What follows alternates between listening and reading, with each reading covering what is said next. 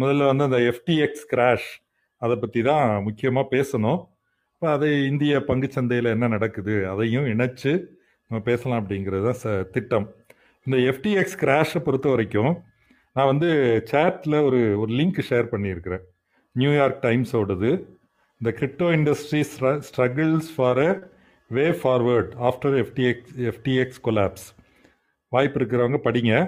ரொம்ப தெளிவாக வந்து இந்த கிரிப்டோ கரன்சி என்பது எப்போ உருவாச்சு? அதில் அதை அதை உருவாக்குவங்க தங்களுடைய நோக்கமாக சொன்னது என்ன? அது எந்த திசையில் போகுது? என்னென்ன பிரச்சனைகள் வருது? எல்லா விவரங்களையும் அதில் வந்து கொடுத்துருக்காங்க. அதை வந்து நம்ம நம்ம அடிப்படையிலிருந்து புரிஞ்சுக்கணும். அதுதான் நான் பேச போகிறேன் அப்போது எனக்கு நான் புரிந்து கொண்டதை குறிப்பாக உண்மையில் உண்மை பொருளாதாரத்தோட அதற்கு தொடர்பு என்ன அப்படிங்கிறதோட இணைச்சு வந்து நம்ம பேசலாம். இதில் வர்ற முதல் கேரக்டர் அது எஃப்டிஎக்ஸை உருவாக்கியவருடைய பேர் வந்து நீங்கள் பார்த்துருப்பீங்க சாம் சா அவர் பேரே வந்து இன்ட்ரெஸ்டிங்கான பேர். சாம் பேங்மேன் ஃப்ரீடு எஃப்ஆர்ஐஇடி ஃப்ரைடு அப்படின்னு வரலாம். அவர் தான் ஒரு ரெண்டாயிரத்தி பத்தொம்போதில் இந்த எஃப்டிஎக்ஸ் எக்ஸ்சேஞ்சை உருவாக்குறாரு. இப்போ எஃப்டிஎக்ஸ்னால் என்ன? அப்படின்னா கிரிப்டோ கரன்சி கிரிப்டோ நாணயங்களை அதன் அடிப்படையில் நீங்கள் கடன் கொடுக்கறது வாங்குறது வர்த்தகம் செய்கிறது அதாவது ஃபியூச்சர்ஸ் அப்படின்னு சொல்கிற ஒரு டெரிவேட்டிவ்ஸ் ட்ரேடு அதை பந்தய வணிகம் இதெல்லாம் செய்வதற்கான ஒரு பிளாட்ஃபார்மாக அதை வந்து உருவாக்கியிருக்காரு. அப்படின்னா அடுத்த கேள்வி என்ன வரும்னா கிரிப்டோ கரன்சின்னா என்ன? அதுவும் அந்த நியூயார்க் டைம்ஸ் ஆர்டிக்கிள்லே சொல்லியிருக்காங்க. கிரிப்டோ கரன்சியில் பேர் வந்து சடோஷி நக்கமோட்டோ அப்படின்னு ஒருத்தர். அவர் யாருன்னு யாருக்கும் தெரியாது. அவருடைய பேரில் வந்து ரெண்டாயிரத்தி எட்டில் ஒரு ஆய்வு கட்டுரை சுற்றுக்கு விடப்படுது. அது என்ன சொல்லுதுன்னா இந்த வங்கிகள் இந்த அரசுகள்லாம் பொறுப்பு இல்லாமல் நடந்து கொண்டு ஒரு மிகப்பெரிய நிதி நெருக்கடியை உருவாக்கிட்டாங்க. நிறைய பேருடைய இப்போ வங்கி நமக்கு தெரியும். ரெண்டாயிரத்தி எட்டில் தான் லேமன் பிரதர்ஸ் திவாலாச்சு. பல பெரிய பெரிய நிதி நிறுவனங்கள்லாம் திவாலானது. அதை ஒட்டி மேற்கத்திய நாடுகள் ஜப்பான் போன்ற நாடுகள்லேயும் ஒரு பொருளாதார சுணக்கம் ஏற்பட்டுச்சு. இப்போ இதை நாங்கள் எப்படி சரி பண்ணணும்னு அந்த கட்டுரை வந்து பேசுது. இவங்களெல்லாம் நம்ப முடியாது. நம்ம வந்து டீசென்ட்ரலைஸ்டாக நம்முடைய பணத்தை நாமே கட்டுப்படுத்துவோம் அப்படின்னு ஒரு முறையை உருவாக்குவோம். அதற்கான தொழில்நுட்பம் தொழில்நுட்பம் வந்து என்ன அந்த பிளாக் செயின் டெக்னாலஜி அதனால தான் அது கிரிப்டோ அப்படின்னு வருது. அதாவது க கம்ப்யூட்டரை பயன்படுத்தி அதனுடைய கிரிப்டோ அல்காரிதம் அதாவது ஒரு ஒரு குறிப்பிட்ட எண்ணை உருவாக்குவது. அந்த எண்ணெய் வந்து சாதாரணமாக உருவாக்கிட முடியாது. அதை அதை வந்து என்கிரிப்ட் பண்ணி அதன் மூலமாக நம்ம பணத்தை நிர்வகிக்கலாம். நம்ம வங்கியை நம்ப வேணாம் அரசாங்கத்தை நம்ப வேணாம். நமக்குள்ளே பணத்தை உருவாக்கி நாமே பயன்படுத்திக்கலாம். அப்படின்னு அது சொல்லுது. டெக்னிக்கலாக அது சொல்லுது. அதுக்கான பிட்காயினுடைய அல்காரிதமையும் அவங்க உருவாக்குறாங்க. இன்றைக்கி பிட்காயின் என்பது அதான் மிக முக்கியமான கிரிப்டோ கரன்சி இன்றைக்கி அது இந்தியாவில் விலை வந்து நான் இப்போ தான் பார்த்தேன். பதிமூணு லட்சம் ஒரு பிட்காயின் வந்து பதிமூணு லட்சங்கிற விலையில் போயிட்டுருக்கு. அமெரிக்க டாலரில் பார்த்தா ஒரு பதினேழாயிரம் டாலரில் இருக்குது இதுதான் அதனுடைய தொடக்கம். இது பின்னாடி இருக்கிற நோக்கம் என்ன அப்படின்னா ஒரு ஒரு பிரச்சனை வந்துருச்சு. அதை வந்து யாரையும் நம்ப முடியாது. நாம் வந்து தனிநபர்களாக அதை தீர்த்துக்க வேண்டியது தான் அவங்க லிபர்டேரியன் அப்படின்னு சொல்லக்கூடிய சொல்லப்போனால் ஒரு அனார்கிஸ்ட் ஐடியாலஜி. நம்ம எல்லாம் த தனிநபர்களாக இதை தீர்த்துக்கணும்.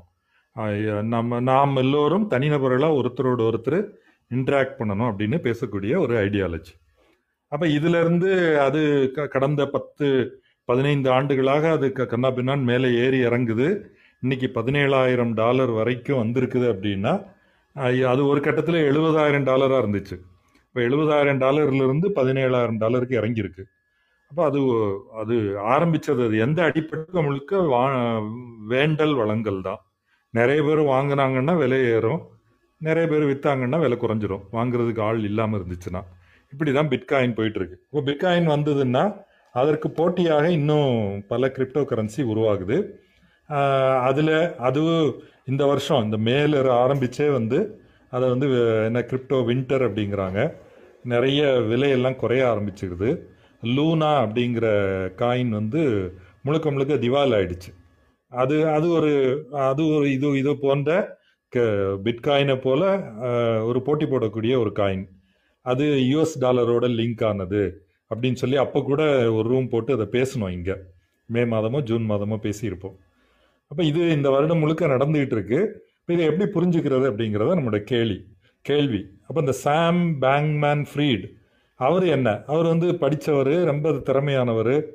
எம்ஐடியில் படிச்சுட்டு இது போன்ற கிரிப்டோ இண்டஸ்ட்ரியில் வேலை செய்து நம்ம வந்து நாட்டுக்கு நல்லது செய்யணும். அவர் பல பலருக்கு வந்து உதவி பண்ணியிருக்காரு. நிறைய காசு காசு சம்பாதிச்சு அமெரிக்காவில் உள்ள முக்கியமான கட்சிகளுக்கு நன்கொடை கொடுக்கறது.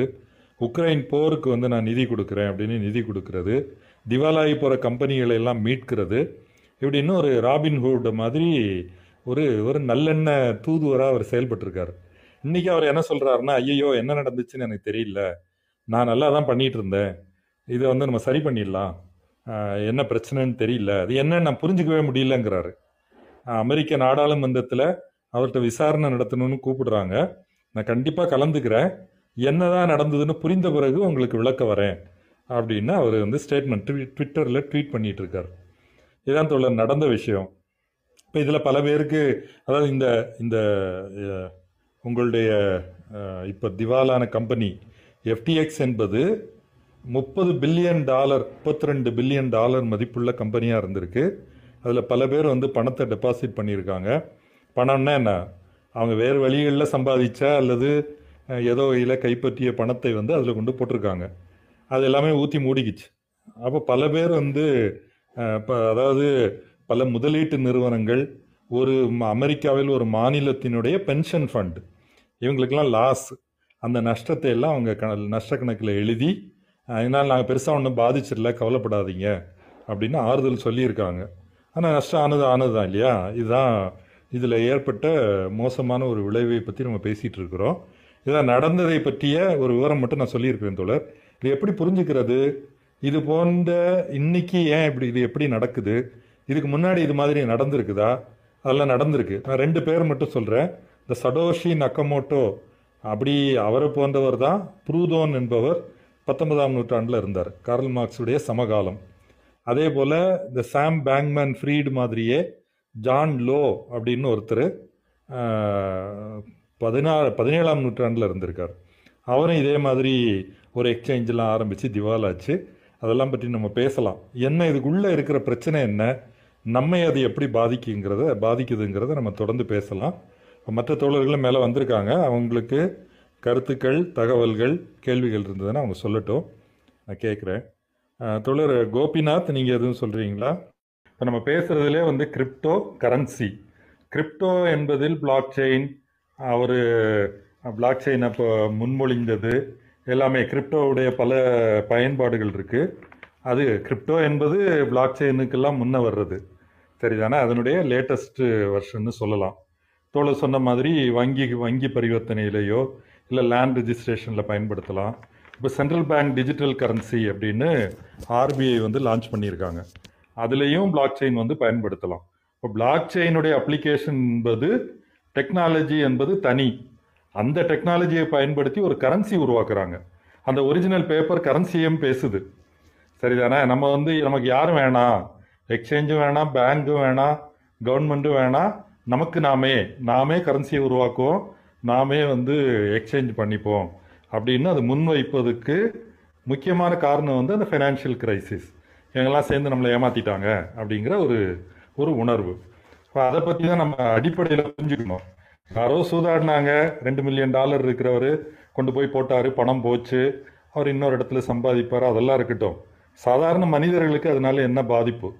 சாதாரண மனிதர்கள் அப்படின்னா உழைச்சி சாப்பிட்றாங்க இல்லையா ஏதோ ஒரு பொருளை உற்பத்தி செய்து சந்தையில் விற்கணும் இல்லை ஏதோ ஒரு கம்பெனிக்கு வேலைக்கு போய் சம்பாதிச்சு வாழ்க்கை நடத்தக்கூடியவங்களுக்கு இதுக்கு என்ன சம்பந்தம்? இப்போ முக்கியமாக இதில் கரன்சி என்பதை நம்ம வந்து கவனம் செலுத்தணும். பணம். இப்போ பணம் என்பது இவங்க இப்போ இது அதாவது இதுக்கான இது இதுக்கு வரலாறே இருக்குது அதுக்காக தான் நான் புருதவனுடைய பெயரை குறிப்பிட்டேன். சடோஷி நக்கமோட்டோ கரெக்ட் தானே? அப்போ அவர் என்ன நினைக்கிறார் அப்படின்னா நம்ம வந்து இதா லிபர்டேரியன் அல்லது இது போன்ற அனார்கிஸ்ட் அப்படின்னு சொல்லக்கூடியவங்களுக்கு அவங்க உடனடியாக ஒரு சொர்க்கத்தை வந்து யோசிக்கிறாங்க.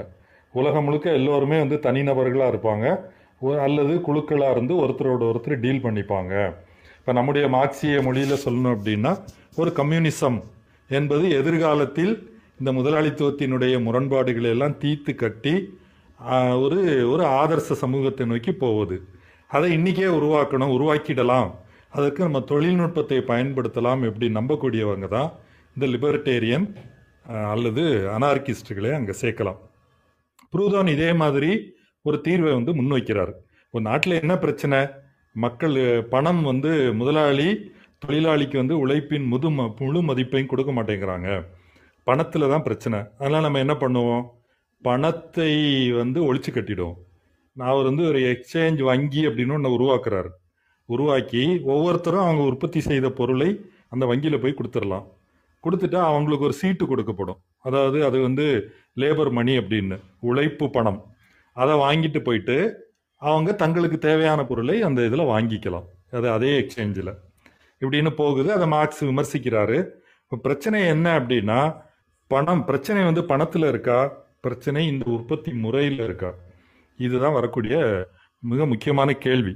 இப்போ ப்ரூதோன் மாதிரியோ அல்லது அந்த ரெண்டாயிரத்தி எட்டு அந்த ஜப்பானிய ஜப்பான் ஜப்பானிய பெயர் யார்? சமோ சடோஷி நக்கமோட்டோ போன்றவர்களோ அவங்க என்ன நம்ம வந்து நான் உலகத்தை சரி பண்ணிடலாம் அப்படின்னு யோசிக்கிறாங்க. இப்போ பணம் என்பது என்ன என்பதை நம்ம மூலதனம் நூலை ரொம்ப தெளிவாக வந்து வாசிக்கிறோம். பணம் என்னவா இருக்குது அப்படின்னா ஒரு சரக்குகளை வாங்கி விற்பதற்கான மதிப்பை தெரிவிக்கக்கூடிய ஒரு சமூக சக்தி அது. உதாரணமாக பணம்னா என்ன? இதே எஃப்டிஎக்ஸ்லேயே பணம் சம்பாதிச்சவங்க இந்த பணத்தை வச்சு என்ன செய்யணும்? வெளியே போய் ஒரு கார் வாங்கலாம் இல்லை ஒரு வீடு வாங்கலாம் இல்லை ரெஸ்டாரண்ட்டில் போய் சாப்பிடலாம். அப்போ எங்கேயோ போய் ஏதோ ஒன்றை வாங்க போகிறோம் யாரோ ஒருத்தர் அதை செய்து நமக்கு தராங்க. இல்லை திரும்பவும் இதே மாதிரி ஒரு சூதாட்டம் அல்லது ஊக வணிபத்தில் பணத்தை போடலாம். எப்ப என்னதான் போட்டாலும் இறுதி இலக்கு என்ன? சந்தையில் போய் ஏதோ ஒன்று வாங்கணும். அப்போ வாங்கணும் அப்படின்னா அதுக்கு மறுபக்கத்தில் யாரோ ஒருத்தர் அதை வந்து அதை ப்ரொடியூஸ் பண்ணி உங்களுக்கு அதை கொடுக்கணும். அப்போ அதை உற்பத்தி செய்யணும்னா அதில் வந்து உழைப்பு செலுத்த வேண்டியிருக்கு. யாரோ ஒருத்தர் வேலை செஞ்சிடும் வேலை செஞ்சால் தானே அது வரும். ரெஸ்டாரண்ட்டில் போய் சாப்பிடணுன்னா ஒருத்தர் சமைக்கணும். ஒருத்தர் அதை வந்து சர்வ் சர்வ் பண்ணணும். அதே போல் அந்த சமைப்பதற்கு தேவையான பொருட்கள்லாம் எங்கேயோ உற்பத்தியாகி வந்திருக்கணும். பிரச்சனை வந்து இங்கே இருக்குது பொருளை உற்பத்தி செய்வது எப்படி நடக்குது? அந்த அது வந்து சந்தையில் எப்படி பரிவர்த்தனை நடக்குது? அதுக்கு மேலே கட்டப்பட்ட இந்த சீட்டுக்கட்டு மாளிகைக்கு உச்சியில் உட்கார்ந்துட்டு இவங்க வந்து கிரிப்டோ கரன்சி மூலமாக நான் பிரச்சனையை சரி பண்ணலாம் அப்படின்னு பேசுகிறாங்க இதுதான் இதில் அப்போது இந்த இதில் அடிப்படையாக இருக்கக்கூடிய பிரச்சனை ரொம்ப ஆரம்பம் ஒரு ஒரு கமாடிட்டி ப்ரொடியூசிங் சொசைட்டி அல்லது சரக்கு உற்பத்தி சமூகம்னா என்ன? எல்லாரும் வந்து தனியார் ப்ரைவேட் ப்ராப்பர்ட்டி நான் உற்பத்தி செய்கிறது எனக்கு சொந்தம். நான் உற்பத்தி செய்கிறதுனா என்ன? ஒரு அது உ- உழைத்து உற்பத்தி செய்கிறது மட்டும் கிடையாது. தன்னுடைய என்னுடைய சொத் முதலாளியோ அல்லது முதலாளித்துவமோ வேலைக்கு ஆயிரக்கணக்கான பேரை வைத்து உற்பத்தி செய்யலாம். அது வந்து அவர்களுடைய சொத்தாக மாறும். அதை விற்பதுக்கும் அவங்களுக்கு உரிமை இருக்குது என்ன விலைக்கு விற்கணும் எவ்வளோ உற்பத்தி செய்யணும்? எல்லாம் அந்த நிறுவனம் வந்து முடிவு செய்யும். விற்று வரக்கூடிய பணத்தை பணத்தில் லாபம் வருதுன்னு வச்சுப்போம். அந்த லாபத்தினுடைய லாபம் எங்கேருந்து வருது? அதெல்லாம் நம்ம பேசலாம். இந்த லாபத்தை என்ன செய்யணும் அப்படிங்கிறது அந்த தனியார் முதலாளி அல்லது தனியார் நிறுவனம் தான் முடிவு பண்ணும். இதுதான் முதலாளித்துவத்தினுடைய அடிப்படையான விஷயம். தனியார் சொத்துடைமை அதில் கூலிக்கு வேலை செய்யக்கூடியவங்க நிறைய பேர் இருப்பாங்க. இப்போ சொத்துடைமை அந்த தனியார் முதலாளித்துவ சொத்துடைமை இருக்கக்கூடிய ஒரு வர்க்கம் அது முதலாளித்துவ வர்க்கமாகவும் அப்படி ஒரு சொத்துடைமையாக இல்லாமல் வேலை செஞ்சு தான் பிழைக்கணும் அப்படின்னு இருக்கக்கூடிய பெரும்பான்மையான தொழிலாளர்களும் இருப்பது இந்த சிஸ்டத்துக்குள்ளே தான் இந்த பிரச்சனை வருது.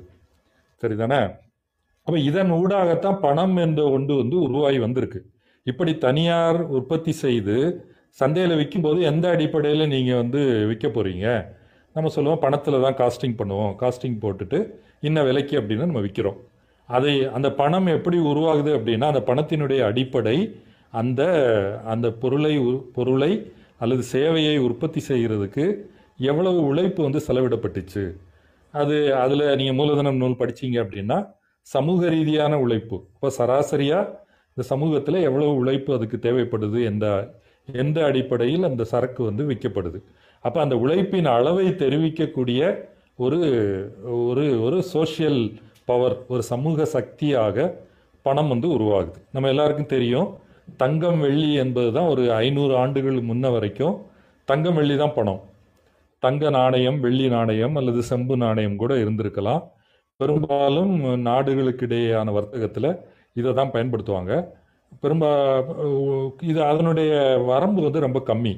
ஒவ்வொரு கிராமத்தில் அல்லது ஒவ்வொரு ஊருக்குள்ள அவங்க சொந்த தேவைக்கான உற்பத்தி பண்ணிக்கிட்டாங்க. வணிகம் என்பது ஒரு குறுகிய வரம்புக்குள்ளே நடக்குது.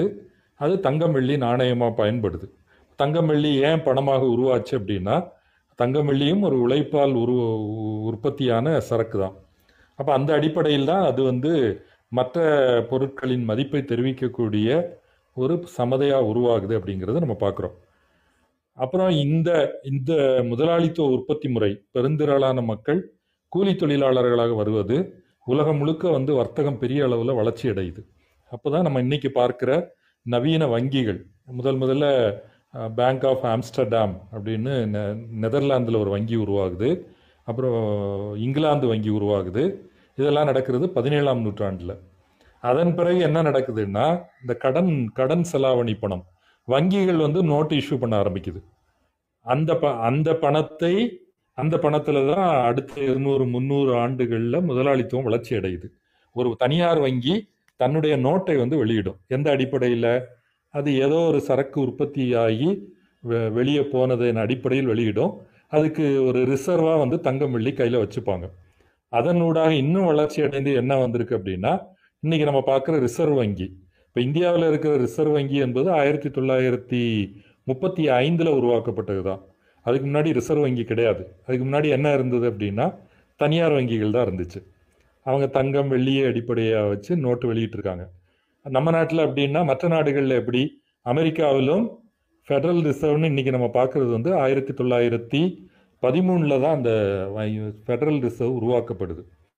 அப்போ நாடு அளவத்தை நிர்வகிக்க வேண்டிய ஒரு கட்டாயம் வருது. தனியார் வங்கிகள் எல்லாவற்றையும் ஒருங்கிணைத்து ஒரு சென்ட்ரல் பேங்க் அப்படின்னு ஒன்று உருவாக்குறாங்க நூறு வருஷம் முன்னாடி. இப்போ இன்னைக்கு இப்போ இன்னி நம்ம ரெண்டாயிரத்தி எட்டில் இந்த கிரிப்டோ கரன்சி உருவானதாக இருக்கட்டும் கிரிப்டோ கரன்சி மட்டும் இல்லை எலக்ட்ரானிக் பேமெண்ட் சிஸ்டம் பணம் என்பது இன்றைக்கி நம்ம நிறைய தெரியும். பேடிஎம்மாக இருக்கட்டும் கூகுள் பேயாக இருக்கட்டும் இது எல்லாமே நம்ம இன்றைக்கி ஒரு டீ கடையில் கூட ஒரு டீ குடிச்சிட்டு கூகுள் பேயில் பே பண்ணிடுறோம். இப்போ நம்முடைய அக்கௌண்ட்டில் இருக்கிற பணம் வந்து இந்த கடைக்காரர் அக்கௌண்ட்டுக்கு போயிடுது. அப்போ இந்த டெக்னாலஜி தொழில்நுட்பம் வந்து உருவாயிருக்கு. தொழில்நுட்பம் உருவானது ஆயிரத்தி தொள்ளாயிரத்தி எழுபதுகள் எண்பதுகள் அதில் இணையம் கணினி இதே போல் கிரிப்டோ தொழில்நுட்பம் இதெல்லாம் உருவாகி நீங்கள் வந்து ரிஸ்க் இல்லாமல் சேஃபாக வந்து செக்யூராக இந்த டிரான்சாக்ஷனை பண்ண முடியும் அப்படிங்கிறது உருவாயிடுச்சு.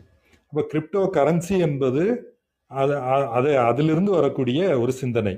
இப்போ இதில் ஈடுபடக்கூடிய பிட்காயினாக இருக்கட்டும் தோலை சொன்ன மாதிரி பதினெட்டாயிரம் காயின் இருக்குது அப்படின்னு சொல்கிறாரு அது ஒரு செய்தி தான் ஏன்னா இது வரைக்கும் நான் நான் இருக்கும் ஒரு முப்பது நாற்பது காயின் இருக்குன்னு நினச்சேன். பதினெட்டாயிரம் இருக்குது இப்போ என்ன ஆயிடுச்சு அப்படின்னா நம்ம வந்து இது ஏன் வந்து பணம் இல்லை? கிரிப்டோ கரன்சி பணம் கிடையாது.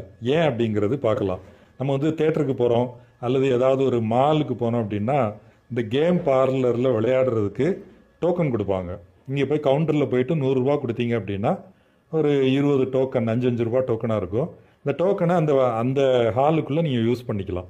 ஏதாவது ஒரு கேமுக்கு அதை போட்டுட்டு விளையாடலாம். அவ்வளோதான் இது ஒரு டோக்கன் ஒரு தேட்டரில் கொடுக்குற டோக்கன் தனியார் அந்த வ- அந்த வட்டத்துக்குள்ளே அதை பயன்படுத்திக்கலாம். இது பணமாக ஆகலை. பணம் எப்படி இன்னைக்கு பணமாக இருப்பது என்ன? யூஎஸ் டாலர் வந்து பணமாக இருக்குது இந்திய ரூபாய் பணமாக இருக்குது சீனாவுடைய நாணயம் பணமாக இருக்குது நான் ஏன் சீனாவுடைய நாணயம் சொல்கிறேன் அப்படின்னா ஒரு காரணம் இருக்குது அதே போல் நான் சொல்கிறேன் அது. ஏன் அப்படின்னு. ஜப்ப ஜப்பானியுடைய ஜப்பான் நாணயம் இருக்குது ஐரோப்பிய நாணயம் இருக்குது யூரோ என்பது. இதுதான் பணம். கிரிப்டோ கரன்சி பணம் கிடையாது. இவங்க என்ன உருவாக்க முயற்சி பண்ணுறாங்கன்னா நாங்கள் வந்து புதிய பணத்தை நாங்கள் ஒரு குழுவாக சேர்ந்து உருவாக்குறோம் அப்படின்னு அவங்க முயற்சி பண்ணுறாங்க ஆனால் கிரிப்டோ கரன்சி மிக ஒரு ரொம்ப குறைந்த ஒரு வரம்புக்குட்பட்டு சில பேர் வந்து நாங்கள் கிரிப்டோ கரன்சிக்கு இது கொடுக்குறோம். சில நாடுகள் கூட கானா நாடுன்னு நினைக்கிறேன் அங்கேயும் இந்த கிரிப்டோ கரன்சியை யூஸுக்கு கொண்டு வராங்க. ஆனால் பிரச்சனை என்ன அப்படின்னா இந்த பணம் என்பது எல்லா மக்களும் அல்லது இந்த பொருளாதாரத்தில் ஈடுபடக்கூடிய எல்லோரும் முதலாளிகள் வணிகர்கள் தொழிலாளர்கள் எல்லோரும் வந்து தங்களுடைய உ- தங்களுடைய உழைப்பை தெரிவிக்கக்கூடியதா எதை வந்து பயன்படுத்துகிறாங்களோ அதுதான் பணமாகும். சரிதான்? இது ரொம்ப அடிப்படையானது. மூலதனம் நூலில் முதல் அத்தியாயத்திலே மார்க்ஸ் வலியுறுத்தி சொல்கிறது ஏன் தங்கம் பணமாக இருக்கிறது என்றால் மற்ற எல்லா சரக்குகளும் தங்களுடைய மதிப்பை தங்கத்தில் தெரிவிப்பதால் அது பணமாக இருக்குது தங்கம் பணமாக இருக்கிறதுனால் இவங்கெல்லாம் மதிப்பை தெரிவிக்கல. முதல்ல வந்தது இந்த எல்லா சரக்குகளும் தங்கத்தை பணமாக ஏற்றுக்கொண்டதால் தங்கம் பணமாச்சு. அப்புறம் நமக்கு அது பழகி போயிடுச்சு. இயல்பாகவே இதுதானே பணமாக இருக்கணும் அப்படின்னு நம்ம நினச்சிக்கிறோம். ஒரிஜினலாக எங்கேருந்து வந்துச்சு அப்படின்னு நமக்கு தெரியல. கிரிப்டோ கரன்சி வந்து அதை தலைகீழாக முயற்சி பண்ணுறாங்க ஒரு புதிய பணத்தை உருவாக்க முயற்சி பண்ணுறாங்க அப்படின்னா இந்த டெக்னாலஜியை எப்படி பணமாக பயன்படுத்துறது அப்படின்னா சென்ட்ரல் பேங்க் டிஜிட்டல் கரன்சின்னு ஒன்று வந்திருக்கு. அதுக்காக தான் நான் சீனாவை குறிப்பிட்டேன். அவங்க ரெண்டு வருஷம் முன்னாடியே அதை வந்து சோதனை ஓட்டம் நடத்தி இந்த கடைகளில் கூட அதை பயன்படுத்துகிற மாதிரி காஃபி ஷாப்ல எல்லாம் நீங்கள் வந்து அது அந்த பணமே வந்து உங்களுடைய சென்ட்ரல் பேங்க் அதாவது ரிசர்வ் வங்கியிலேருந்து வந்த ஒரு டிஜிட்டல் கரன்சி ஒரு டோக்கன் வந்து உங்கள் ஃபோனில் இருக்கும். அதை ட்ரான்ஸ்ஃபர் பண்ணிவிட்டு நீங்கள் வந்து பரிவர்த்தனையை செஞ்சுக்கலாம். அது அது ரொம்ப குறைந்த அளவில் தான் ஓடிட்டுருக்கு. இந்தியாவில் ரிசர்வ் வங்கியும் போன மாதம் வந்து அதுக்கான வெள்ளோட்டம் பார்த்துட்டு இந்த இரண்டு நாட்கள் முன்னாடி அது ரீட்டைலுக்கும் ரீட்டைலுக்கும் அறிமுகப்படுத்திட்டாங்க. அப்போ இந்த சென்ட்ரல் பேங்க் தான் இன்னைக்கு வந்து பணத்தை கட்டுப்படுத்துது. சென்ட்ரல் பேங்க் வந்து நம்ம நாலு அஞ்சு வருஷம் முன்னாடி இனிமேல் ஆயிரம் ரூபாய் ஐநூறுரூபா நோட்டு செல்லாது. ரெண்டாயிரம் ரூபாய் புதிய நோட்டுகளை வாங்குங்க அப்படின்னா நம்மலாம் வாங்கிக்கிட்டோம். ஏன்னா நமக்கு தெரியும் ஆர்பிஐ நோட்டை எல்லோரும் ஏற்றுக்கிறாங்க எனவே நான் போய் இதை பேங்க்கில் போய் மாற்றிட்டேன்னா அந்த நோட்டை நான் பயன்படுத்தலாம். அதுதான் பணத்தின் அடிப்படை. சென்ட்ரல் பேங்க் டிஜிட்டல் கரன்சி அது பிளாக் செயினை யூஸ் பண்ணலாம். வேறு டெக்னாலஜியை யூஸ் பண்ணலாம். அதன் ஊடாக இந்த பணம் வந்து டிஜிட்டல் பணம் வரும். கிரிப்டோ கரன்சி மூலமாக வரப்போகிறது இல்லை கிரிப்டோ கரன்சி கனவு காண்பது எல்லாமே அது எங்கே போய் முடிஞ்சிருக்குது அப்படின்னா நீங்கள் இந்த எஃப்டிஎக்ஸ் எக்ஸ்சேஞ்சு அதனுடைய ஸ்டோரியை படித்தாலே தெரியும். அது என்ன என்ன சொல்லுது அப்படின்னா இவங்க வந்து எங்களுக்கு சென்ட்ரலைசேஷனே வேணாம் அப்படின்னு சொன்னவங்க தான் எக்ஸ்சேஞ்ச் உருவாக்குறாங்க. பினான்ஸ் உருவாகுது. அப்புறம் இவங்க வந்து எஃப்டிஎக்ஸ் உருவாகுது. ஏன்னா அந்த முரண்பாட்டிலேயே அங்கே போய் சிக்கிக்கிறாங்க. அது முழுக்க முழுக்க எந்த அடிப்படையில் இன்றைக்கி வந்து பொருளாதாரம் இயங்கிக்கிட்டு இருக்கு? பெரிய அரசுகள் பெரிய பெரிய வங்கிகள் ரிசர்வ் வங்கிகள் இவங்க தான் இந்த பணத்தை வந்து நிர்வாகம் பண்ணிட்டு இருக்காங்க. அதுக்கு வெளியில இருந்து நீங்கள் உருவாக்குவது என்பது வெறும் பணத்தில் மட்டும் விளையாட முடியாது. அதை வந்து நீங்கள் அடிப்படையான மக்களை வந்து அதில் இணைக்கணும். அதான் நாங்கள் சோசலிசம். ஒரு சோசலிசத்துக்கான பணம் இது. இந்த சென்ட்ரல் பேங்க் டிஜிட்டல் கரன்சி என்பது அதை வந்து நாங்கள் வந்து ஒரு அது எதிர்காலத்தில் மேபி இந்த சோசியலிசம் எல்லாம் கடந்து இந்த தனிச்சுத்துடைமையெல்லாம் ஒழித்து கட்ட பிற கட்டின பிறகு தனிநபர்களுக்கிடையேயான ஒரு பணமாக அது மாறலாம். அது எங்கே எதிர்காலத்தில் எந்த எதிர்காலத்தில் நடக்கும்னு நமக்கு தெரியாது. எனவே இவங்க செய்வது முழுக்க முழுக்க சூதாட்டம். இந்த ஒவ்வொரு தடவை லூனா கிராஷ் ஆனோடனே என்ன பேசுனாங்கன்னா லூனா கிராஷ் ஆயிடுச்சு எல்லாரும் பிட்காயினில் பணத்தை போடுங்க. பிட்காயின் மேலே போகும் அப்படின்னாங்க. இப்போவும் அதான் சொல்கிறாங்க எஃப்டிஎக்ஸ் கிராஸ் ஆகிடுச்சு இனிமேல் வந்து என்ன? ஜென்யூன் கிரிப்டோ கரன்சிலாம் பிக்கப் ஆகும் அப்படின்னு பேசிகிட்டு இருக்காங்க. இது இது இது அதுக்காக தான் நான் ஜான் லா பற்றி சொன்னேன். ஜான் லா கூட பிரச்சனை இல்லை. துலிப் மேனியா மேனியான்னு ஒன்று இருக்குது அது நீங்கள் படித்து பாருங்கள் துலிப் என்ற பூவை வைத்து ஒரு ஃப்ளவரை வச்சு பதினெட்டாம் நூற்றாண்டில் வந்து ஹாலந்தில் இதே மாதிரி ஸ்பெக்குலேஷன் நடந்தது. பல பேர் அதில் பணத்தை போட்டாங்க. ஒரு ஒரு பூ ஒரு பூ வந்து பல ஆயிரம் அந்த நாட்டு நாணயத்தில் வந்து விற்க ஆரம்பிச்சுது. மக்கள் வாங்கி விற்று வாங்கி விற்று இன்னைக்கு அந்த துலிப் மேனியா அப்படிங்கிறதை அப்படிங்கிறது இது போன்ற பந்தயம் சூதாட்டத்தை குறிக்கிறதுக்காக இன்றைக்கும் பயன்படுத்தப்படுது. அதனால் நம்ம பணம்னா என்ன அதனுடைய பொருளாதாரத்தில் அதனுடைய பாத்திரம் என்ன அதில் கனவு கண்டு நாங்கள் வந்து இதுக்கு ஒரு மாற்றை உருவாக்கிடுவோம். வெறும் டெக்னாலஜி மூலமாக வெறும் சில தனிநபர்கள் சேர்ந்து உருவாக்கிடுவோம் அப்படிங்கிறது கிடையாது. இது ஒரு மிகப்பெரிய சோஷியல் சமூக இயக்கத்தின் மூலமாக தான் அதை மாற்ற முடியும். இன்றைக்கி அரசுகளுடைய அதிகாரமும் அதில் முக்கியமான ஒரு பங்கு இருக்குது. இதான் நான் அதில் சாரமாக சொல்லணும்னு நினச்சது. தோழர் தர்ஷன் தோழர் நீங்கள் பேசலாம். ஆ ஓகே சார். இந்த எஃப்டிஎஸ் கிராஷ் பங்கு சந்தை இதை சொல்லியிருக்கீங்களே எஃப்டிஎஸ் கிராஷாக இருக்குது இப்போ- இப்போ இந்த கிரிப்டோ கரன்சிலன்ட்டு பட் நம்ம வந்து பேசிக்காக பண்ணுறது வந்து ஷேர் மார்க்கெட்டில் தான் பண்ணிட்டு இருக்கேன். அதை பற்றி என்ன டீட்டெயில்னா கேளுங்கன்னு சொல்கிறேன் நான் நான் சிஏ பண்ணியிருக்கேன் யாருக்காவது எதனா டீட்டெயில்னா சொல்கிறேன் மற்றபடி எதை பற்றி ஷேர் மார்க்கெட் பற்றி சொல்கிறீங்களா ஆமா ஷேர் மார்க்கெட் பத்தி தான் தெரியும். இந்த ஃபாரெக்ஸ் இதை பத்தி நமக்கு ஃபண்டமெண்டலாவும் ஆ டெக்னிக்கலாவும் ரொம்ப நன்றி. நான் நான் சில கேள்வி கேட்குறேன். நீங்கள் சொல்ல முடியுமா? கொஞ்சம் சொல்ல முடியுமா? ஷேர் மார்க்கெட் பற்றியும் பேசணும். இப்போ இந்திய பங்குச்சந்தை வந்து அதாவது ரெண்டாயிரத்தி இருபது நம்ம கோவிட் லாக்டவுனில் ஆரம்பிச்சு இப்போ இப்போ வரைக்கும் அறுபத்தி ரெண்டாயிரமா? பிஎஸ்சி சென்செக்ஸ் மேலே ஏறின வரைக்கும் இதை வந்து நீங்கள் எப்படி புரிஞ்சுக்கலாம்? ஒரு மேக்ரோ எக்கனாமிக் லெவலில் சொல்ல முடியுமா? ரொம்ப டெக்னிக்கலாக போகாமல் ஒரு ஒரு பொருளாதார அடிப்படையில் சொன்னீங்கன்னா உதவியாக இருக்கும். நன்றி சொல்ல அதாவது எப்படி தெரியுமா சார் நம்ம வந்து கோ- கோவிட்ல வந்து நம்ம கிராஷ் ஆகும் போதெல்லாம் மார்க்கெட் வந்து நம்ம எந்த அளவுக்கு கிராஷ் ஆச்சு மார்க்கெட் அந்த அளவுக்கு பேலன்ஸ் பண்றதுக்கு ஃபண்ட் வந்து கவர்மெண்ட் நமக்கு கொடுத்துச்சு. அதனால வந்து இப்போ என்ன ஆச்சுங்கன்னா ஆல்ரெடி மார்க்கெட் எவ்வளோ லாஸ் பண்ணுச்சோ அதுக்கான ஒரு ஃபண்டு வந்து கவர்மெண்ட் கொடுத்துச்சு. பட் இருந்தாலும் நம்ம லேட்டர் வந்து நம்மளோட குரோத் வந்து ரொம்ப அதிகமாக இருந்துச்சு. ப்ளஸ் நமக்கு குரூட் ஆயில் கம்மி ரேட்டில் கிடச்சிது. இது எல்லாம் ரீசனால தான் இப்போ வந்து ஷார்ட் டைமில் மார்க்கெட் இவ்வளோ பிக்கப் ஆனது காரணமே. இப்போ ரீசெண்டாக பார்த்தீங்கன்னா நீங்கள் கொஞ்ச நாளைக்கு முன்னாடி பார்த்தீங்கன்னா மார்க்கெட் வந்து ஓவராலாக பிக்கப் ஆகின்னு வந்துச்சு. அதுக்கப்புறம் தான் நம்ம இந்த ரஷ்யா உக்ரைன் வார் வந்துச்சு. ரஷ்யா உக்ரைன் வார் வந்ததுக்கு அப்புறமும் மார்க்கெட் வந்து நம்ம மார்க்கெட் பீக்ல இருந்ததுக்கான காரணம் நமக்கு வந்து குரூட் ஆயில் ரேட் கம்மியாக கிடச்சதுனால தான். ஆக்சுவலி குரூட் ஆயில் ரேட் கம்மியாக கிடச்சது கா காரணத்தால் நமக்கு டிரான்ஸ்மிஷன் வந்து இப்போ செலவு வந்து ரொம்ப கம்மியாயிடுச்சு. எல்லா பொருளும் மேலேயும் பார்த்தீங்கன்னா பொருள் செலவு அதிகமாக இருக்கும். அந்த டிரான்ஸ்போர்ட் செலவு வந்து ரொம்ப கம்மியானதுக்கு ஒரு ஒரு ரீசன் ரெண்டாவது ரீசன் வந்து நம்மளுடைய ஃபண்டமெண்டலாக பார்த்தோன்னா நம்ம வந்து ரொம்ப growth ஆயிட்டு இருக்கு இப்போ ரீசெண்ட்லி ஆனால் பெட்ரோல் டீசல்லாம் பெருசாக விலையெல்லாம் குறையல. நூறுரூபா தான் இருக்கு. அப்போ ஆயில் விலை குறைஞ்சதுனால ஏன் ஷேர் மார்க்கெட் ஏறுது? குருடாயில் விலை கம்மியாயிடுச்சுன்னு வச்சுக்கோங்க சார். ஆள் ஏன் நம்ம குருடாயில் விலை குறைஞ்சிச்சு பெட்ரோல் விலை குறையல? இருந்தாலும் நம்ம ஏன் வந்து நம்ம எந்த அளவுக்கு எக்கனாமிக் நமக்கு தேவை இந்தியா இந்தியாவுக்கு வந்து எக்கனாமிக் வந்து ரொம்ப அதிகமாக வரது குருடாயில் ஆயில் ஒரு ரீசன் இப்போ நமக்கு எந்த அளவுக்கு இம்போர்ட் பண்ணுமோ அந்த அளவுக்கு எக்ஸ்போர்ட் பண்ணியாச்சு நம்ம கம்பெனி நம்ம எல்லாருமே சொல்லுவோம் பாமர மக்கள் வந்து கவர்மெண்ட் எதுவும் பார்க்கறதில்ல பெரிய பெரிய கம்பெனி தான் பார்க்குது அப்படின்ட்டு. ஆனால் பெரிய பெரிய கம்பெனியோட வர இன்கம் பார்த்தீங்கன்னா எவ்வளோ ஜென்ரேட்டட் வந்திருக்கு அப்படின்னு பார்த்தீங்கன்னா நம்ம கோவிட் ஆஃப்டர் கோவிடுக்கு அப்புறம் பார்த்தீங்கன்னு வச்சிங்களேன் ஜிஎஸ்டியில் மட்டும் பார்த்தீங்கன்னா நமக்கு வந்து டுவெண்ட்டி ஃபைவ் பர்சன்டேஜ் எக்ஸ்ட்ரா வந்தது ஜிஎஸ்டி ஜிஎஸ்டி எக்ஸ்ட்ரா இருந்துச்சுன்னா நம்ம purchasing power power of purchasing parity வந்து அதிகமாக இருக்குது இந்தியாவில்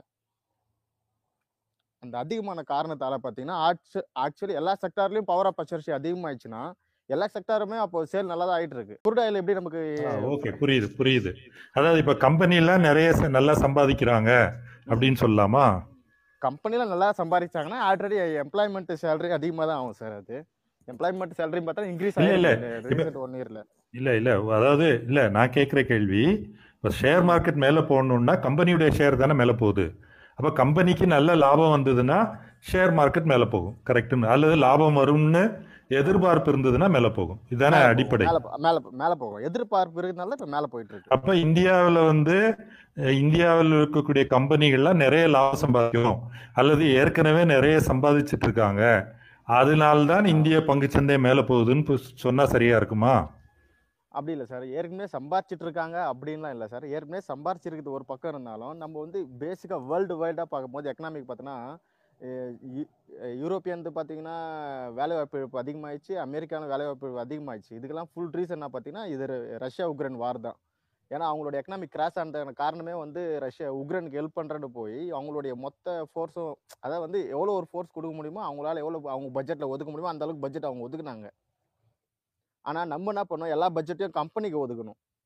அந்த கோவிட்க்கு அப்புறமா. ஆனால் அவங்க வந்து கோவிட் டைமில் பார்த்தீங்கன்னா எந்த பட்ஜெட்டும் கம்பெனிக்கு ஒதுக்கல. ப்ளஸ் இப்போ அவங்களுடைய ரீசெண்டாக நடந்த ஃபீட் மீட்டிங் ஃபெட் மீட்டிங்கில் கூட அவங்க வந்து எந்த கம்பெனிக்கும் வந்து ஒரு க்ரோத்தும் அந்த ஒரு வெல்ஃபேர் எதுவுமே கொடுக்கல. எந்த கம்பெனிக்கும் டேக்ஸ் டேக்ஸ் ரிலேஷன் எதுவுமே கொடுக்கல. எந்த கம்பெனிக்குமே எந்த கண்ட்ரியுமே இந்தியா கொடுத்த மாதிரி. அது- அதான் நான் திரும்பி நீங்க நான் அதை நான் சொன்னதுதான் நீ- நான் அதை தான் உறுதிப்படுத்துதுன்னு சொல்லி நினைக்கிறேன். அதான் கம்பெனிகளுக்கு நிறைய டேக்ஸ் இன்சென்டிவ் கொடுக்கறது. இந்த மாதிரி ப்ரொடக்ஷன் லிங்க்டு இன்சென்டிவ் கொடுக்கறது. அதே போல் டேக்ஸ் ரேட்டை வந்து கம்மி பண்ணுறது அப்படிலாம் போச்சுன்னா ஆஃப்டர் டேக்ஸ் ப்ராஃபிட் ரேட் வந்து அதிகமாகுது. அப்போ ஷேர் மார்க்கெட்டில் ஆப்வியஸாக அது வந்து மேலே ஷேர் வந்து விலை ஏறுது. அப்படி தானே ஆ, அப்படி ஒரு ரீசனு ரெப்போ ரேட் பேங்க்கோட ரெப்போ ரேட்டை கம்மி பண்ணுது சார் அது ஒரு ரீசன் இந்த மாதிரி மல்டிபிள் ரீசன் இருக்கு. ரேட்டை இப்போ இப்போ ஆர்பிஐ வந்து ஏற்றிட்டு தானே இருக்கு. ஆறு மாசமா ஏத்திட்டு நீங்க இருபது இருபதுல இருந்து கேட்டீங்களா இருபதுல இருந்து கணக்கு போட்டீங்கன்னா ரெப்போ ரேட் கம்மியாயிட்டு இப்பதான் லிக்விடிட்டி இப்போ கண்ட்ரோல் பண்றாங்க. ஃபர்ஸ்ட் வந்து லிக்விடிட்டி அதிகமா கொடுத்துட்டாங்க வெளியே. லிக்விடிட்டி அதிகமா கொடுத்துட்டீங்கன்னா இப்போ பாருங்க ஒரு எக்ஸாம்பிள் சொல்றேன். உங்களுக்கு ஒரு எட்டு லட்ச ரூபா லோன் கொடுக்குறாங்க ஒரு கார் லோன் கம்மி இன்ட்ரெஸ்ட்ல கொடுக்குறாங்கன்னு வச்சுங்களேன் கார் லோனோ இல்ல ஒரு ஹவுசிங் லோனோ ஏதோ ஒரு லோன் கொடுக்குறாங்க. நீங்க என்ன பண்ணுவீங்க? கம்மி இன்ட்ரெஸ்ட் கிடைக்குதுன்னா கார் வாங்குவீங்கல்ல? இல்ல இல்ல புரியுது. ஆமா கார் வாங்குவேன். ஆமா. கார் வாங்குவீங்க கார் வாங்கினீங்கன்னா என்ன பண்ணுங்க? காரோட டாக்ஸ் எவ்வளவு வருது பாத்தீங்களா? நமக்கு இன்ட்ரெஸ்ட் கம்மியா கொடுத்தது கவர்மெண்ட் இல்ல நான் அவசரமா சொல்லிட்டேன். அதாவது லோன் கொடுக்கறதுனாலயே கார் வாங்குவேன்னு சொல்ல முடியாது இல்லையா? ஒருவேளை எனக்கு லோன் திருப்பி கட்ட முடியாம இருக்கலாம். அப்படி இல்ல சார் நார்மலா பர்சனல் லோன் கூட எடுத்துங்க. பர்சனல் லோன் எடுத்துங்க. லெவன் பர்சன்ட்ல இருந்து நைன் பர்சன்ட் வரைக்கும் வந்துச்சு. ஒரு எக்ஸாம்பிள் சொல்றேன். இப்ப லோன் உங்களுக்கு சரி இல்ல இப்ப இப்போ இப்ப நீங்க இதுவே சொல்லுங்களேன். ஆறு மாதமாக இன்ட்ரெஸ்ட் ரேட் வந்து ஏறிட்டு போகுது. ஆனா ஷேர் மார்க்கெட்டே ஏறுது இல்லையா? அதை எப்படி நம்ம புரிஞ்சுக்கிறது? சார் ஷேர் மார்க்கெட்ல வந்து நம்ம எல்லாத்துலயுமே பாத்தீங்கன்னா ஒரு ஒன்லி growthல மட்டும் வளராது சார் வந்து சப்ளை அண்ட் டிமாண்ட்லயும் மார்க்கெட் கொஞ்சம் கிரிட்டிக்கலா சப்ளை அண்ட் டிமாண்ட்னு ஒரு ஜோன் ஒன்று கிரியேட் ஆகும் ஆட்டோமேட்டிக்கா மார்க்கெட்ல அந்த மாதிரி மார்க்கெட் டைம்ல வந்து ஆட்டோமேட்டிக்கா மார்க்கெட் வந்து ஒரு சப்ளை கிரியேட் பண்ணி மேலே ஏறும் ஒரு டிமாண்டை டிமாண்டை கிரியேட் பண்ணி மேலே ஏறும் சப்ளை வந்தோன்னு கீழே வரும். இது வந்து ஒரு செயின் சிஸ்டமா மார்க்கெட்ல நடந்துட்டே இருக்கும். இது வந்து எப்படின்னா நம்மளோட நம்மளுடைய தாட்டு தான் அது. மார்க்கெட் வந்து மேலே போயிட்டே இருக்கு அப்படின்னு. இப்போ ரீசெண்டாக பார்த்தீங்கன்னா பதினெட்டாயிரத்தி எட்நூறு வரைக்கும் போயிட்டு மார்க்கெட் இப்போ திருப்பி பதினெட்டாயிரத்தி ஐநூற்றி அறுபது வந்துச்சு இன்னைக்கு. ஆ ஓகே தோழர். நம்ம மற்றவங்கள்ட்டையும் கேட்கலாம். ஏய், அல்லது நீங்க மியூட் பண்ணிக்கங்க. நான் வரிசையா வரேன். நீங்க மியூட் பண்ணிக்கங்க வரிசையா ஒவ்வொருத்தரா கே பேசலாம். நான் வந்து சார் வெள்ளூர் சார் நான் இங்கே இப்போ இங்கே இருக்கேன் ஹரியானால இருக்கேன் ஜஸ்ட் இப்போ. ஆ ஓகே ஓகே பேசும்போது சுத்தாமுன்னு இருக்கணும். ஆ ஓகே ஓகே. தோழர் இப்போ அடுத்தது யார் இருக்கிறீங்கன்னா எஸ்எஸ் சரிதானே? சாண்டி. நீங்க எதுவும் சொல்றீங்களா உங்களுடைய கருத்து? ஆ, எல்லாருக்கும் வணக்கம். அதான் ஒரு தர்ஷன் வந்து பேசிட்டு இருந்தாரு அதை அமைச்சிட்டு இருந்தேன்.